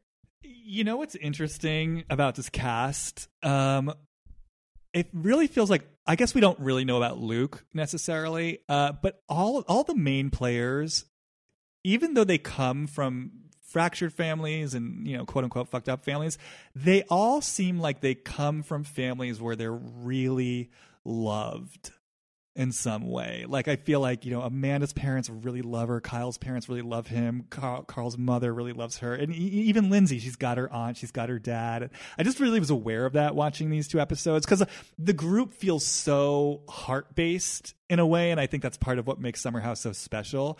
And just really kind of acknowledging like these people grew up for whatever else they grew up with. I it really feels like they all grew up with like a real strong sense of love. Mhm. Yeah, I get that too. And Ciara with her mom, like I like Yeah. seeing them FaceTime. Luke and Kyle proceed to talk on the driveway. And I love just like Luke has now, I think, reverted back to like little boy lost, where it's like, I don't want people to spy on us talking. So, like, come down to the driveway, which is like, so it's like, well, you're being filmed anyway. so, like, you have an audience whether you're talking on the back porch or you're talking on the driveway but like whatever you need we'll like we'll make we'll do it so you feel comfortable. And i don't know i was like this feels i was glad to see them talking it out and like see it was interesting to see the way that they like fold luke back into like the house at large. Hmm Yeah. Yeah. I mean, Luke milks it as much as he can. Mhm. And, uh, you know, Kyle takes responsibility. And, uh, I mean, it's hard. I really was ambivalent about Luke during these episodes because it's like, you do see him defaulting back to this victim mode and yet and it's it's frustrating but at the same time you also really feel like i said just how disconnected he is from himself and this stuff just feels i don't think this guy knows what he's doing on any level. And so in that place, it's like I get the frustration with him, and I also just get like there's something really sad about how lost he is because he really is a stranger to his own self and he doesn't get it. He just doesn't get it. No, and he might never get it. And that's just like, I guess, like that can maybe work for someone. Like, it, it'll be interest. I'm interested to see if everyone can then gel with the fact that Luke will just be kind of like this clueless person. And like maybe he just needs to not pursue any relationships with women in the house, but he'll have like outside relationships with people he dates outside of the show that are not like core cast members but yeah i'm just like intrigued by everyone's like acceptance of him back. I I liked his and Carl's conversation where Carl was like I fought with my brother a lot or like just talking about like male relationships and his own like his reaction to the like Luke situation and relating that back to like his own relationship with his brother or something felt more elevated to me.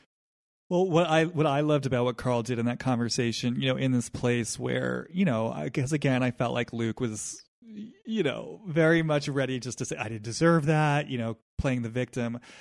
I just felt like Carl, what Carl did that was so amazing was he just took responsibility for his own feelings. And he just basically, like, very clearly, very directly, just let Luke know, like, your anger scared me. Like, your anger had an impact on me. And what was amazing, like, he didn't try to, like, argue with Luke. He didn't try to convince Luke about anything. He didn't try to make Luke see anything. Um, he just stuck with your anger scared me. And, you know, it was amazing because you could just see, like, that shifted something in Luke.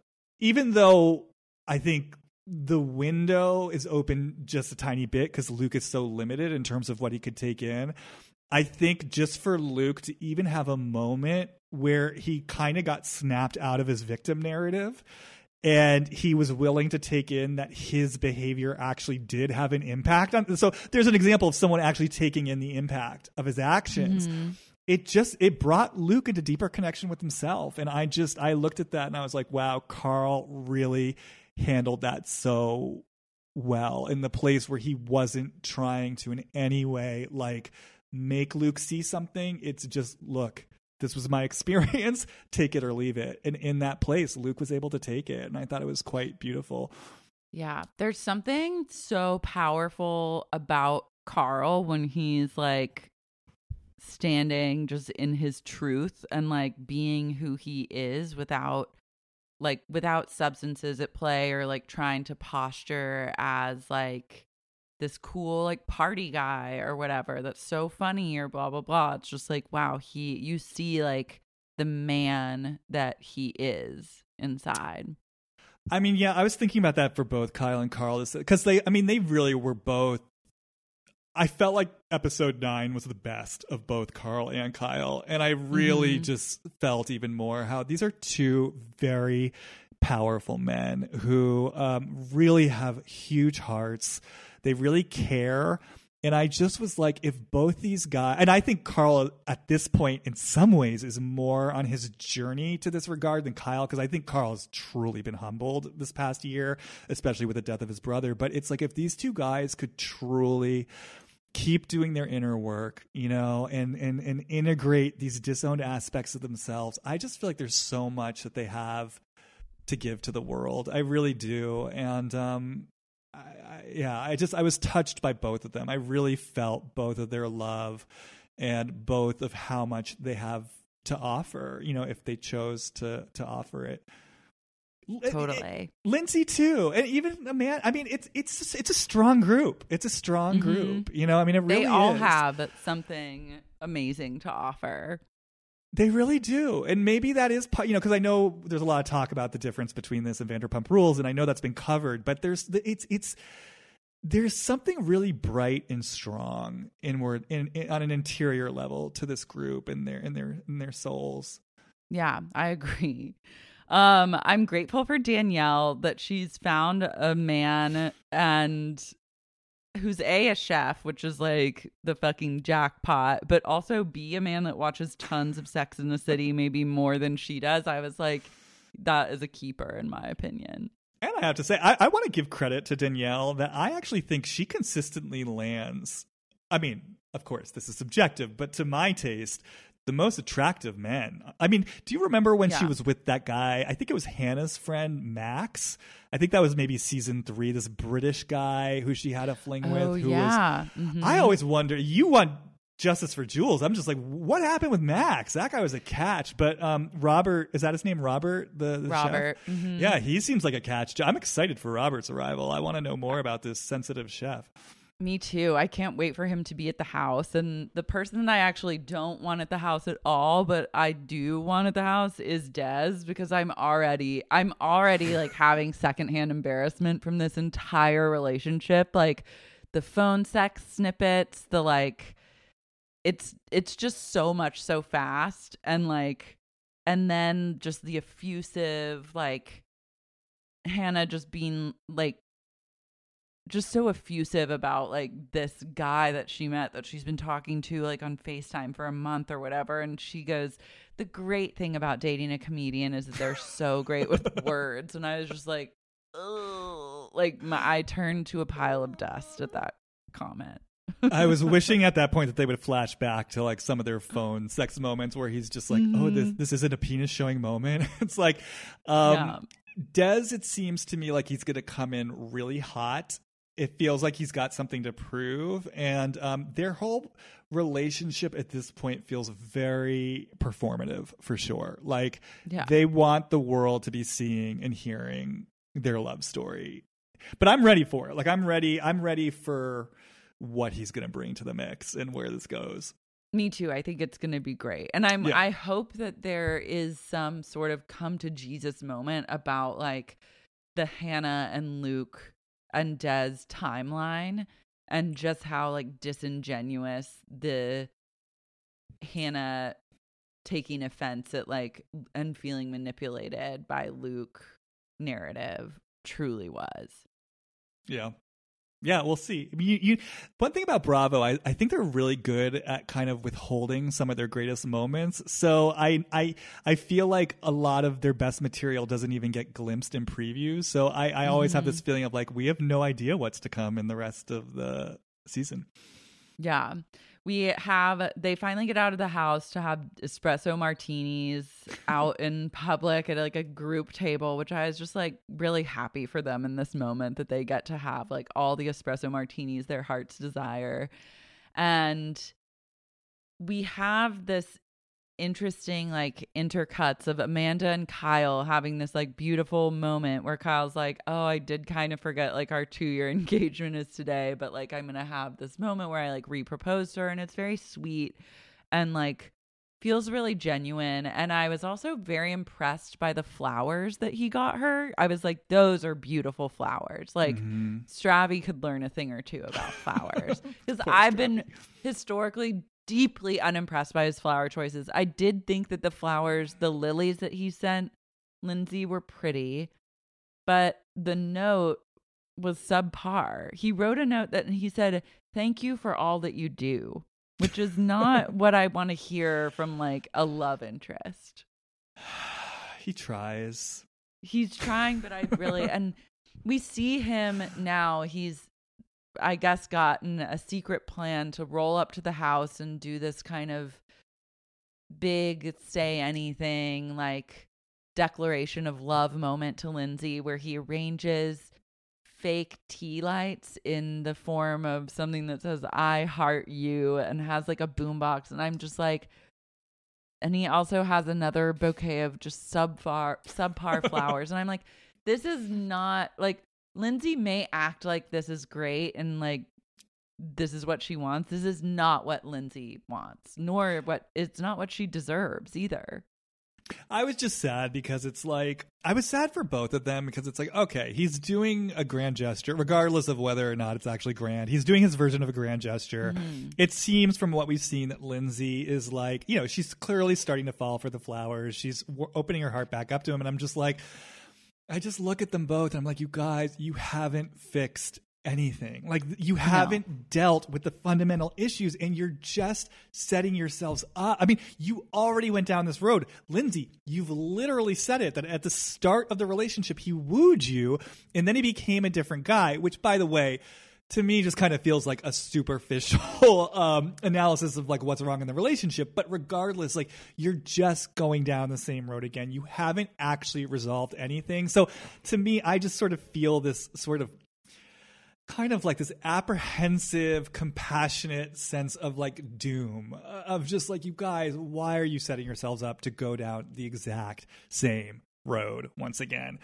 Yeah, I feel like I feel like their relationship, even when it started, I was like, oh, I don't think these people are a very good match for each other. And I really think it's the kind of thing that's perpetuated by her fear of aging and not aging according to her like grand plan or what following the same path as those around her that she she fo- not following the same path that she sees those around her following and it's born more out of like stress around that like her desire to stay in this relationship or be intrigued by it or even give it like Mhm. a second chance is more driven by those anxieties than actually being like i'm in love with this person and want to spend the rest of my life with them I mean, it's interesting you say that because it's like my thing with Lindsay is always just that, um, like just in terms of the way that she interacts with these men. And actually, if you do end up going and rewatching or watching season one, I I do think it's interesting to watch her relationship with Everett, um, who's who's wild. Everett's a wild personality. Um, but um you know she just goes from 0 to 60 so fast. And like there's no will like so even with that dinner that Stravy made for her which I I I was kind of on her side with that. Like I understood Yeah. her disappointment. But it's like with Lindsay so she okay so lindsay takes in this experience of like okay i'm disappointed you know? And rather than kind of sitting with that experience of like i'm disappointed let me kind of bring my disappointment out and express this but also kind of hear what he has to say and like where he's coming from. And let's navigate this together. Lindsay just goes in for the kill.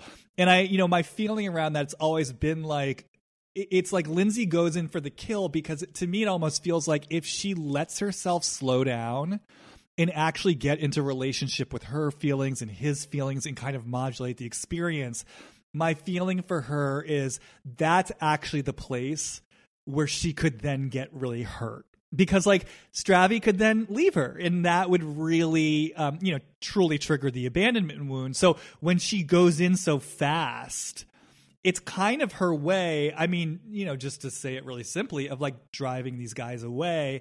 And it's like, yes, they've left, but there's a way in which she's controlled it so she doesn't have to like feel that pain. So I just say all this because part of what I'm hearing you say, it's almost like she rushed into things with Stravy because there's also this additional um, anxiety about the timeline. And it's almost like I just feel for like Lindsay what I want for her on every level is just the willingness to slow down. I mean, I even think about that in terms of how she says she likes to be the sexual aggressor. I just feel this mm. energy in her that she just wants to be all over the guy because I think for her, there's something about slowness and taking her time that's so hard for her to tolerate because I do think that's the place where she could get rejected again and she's not willing to truly feel that. So yeah, like can she drop the timeline?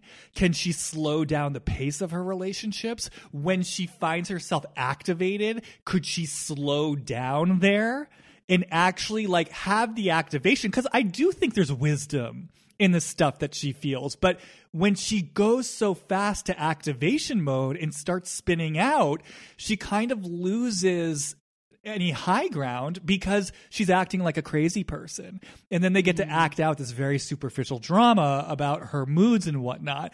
Um, so this is just all a very roundabout way of agreeing with you and just sort of saying, like, I think the note for Lindsay is what would it mean for you to slow the F down in relationship to men on all fronts? And yes, risk it, risk getting hurt in a really deep and profound way. Yeah. And and just to piggyback on what you were saying, I think the even introduction of a guy like Stravy is someone that she kind of knew that she might not ever really be able to feel super deeply about, but just did check the boxes. And so that was good enough for her to like move forward because that eliminates any sort of chance of getting hurt. Like Yeah. really, really hurt and abandoned in a big way. Exactly. I mean, I think it's sort of like the the the theme that I see between the different guys. It's like she tends to draw on these guys who, um, like they are scared of their own feelings and really emotionally shut down. So they're like emotionally compartmentalized. But then Lindsay is like emotionally wild. And so it's sort of like this yin and yang where it's like you've got Lindsay getting super activated, which works for them because it becomes like a great reason for them to shut down. And then when they shut down withdraw, it works for Lindsay because it gives her a reason to sort of be her cyclone. And I just feel like all these relationships, because the truth is, I kind of, even though, I mean, again, Everett's kind of insane, but part of me sort of loved him.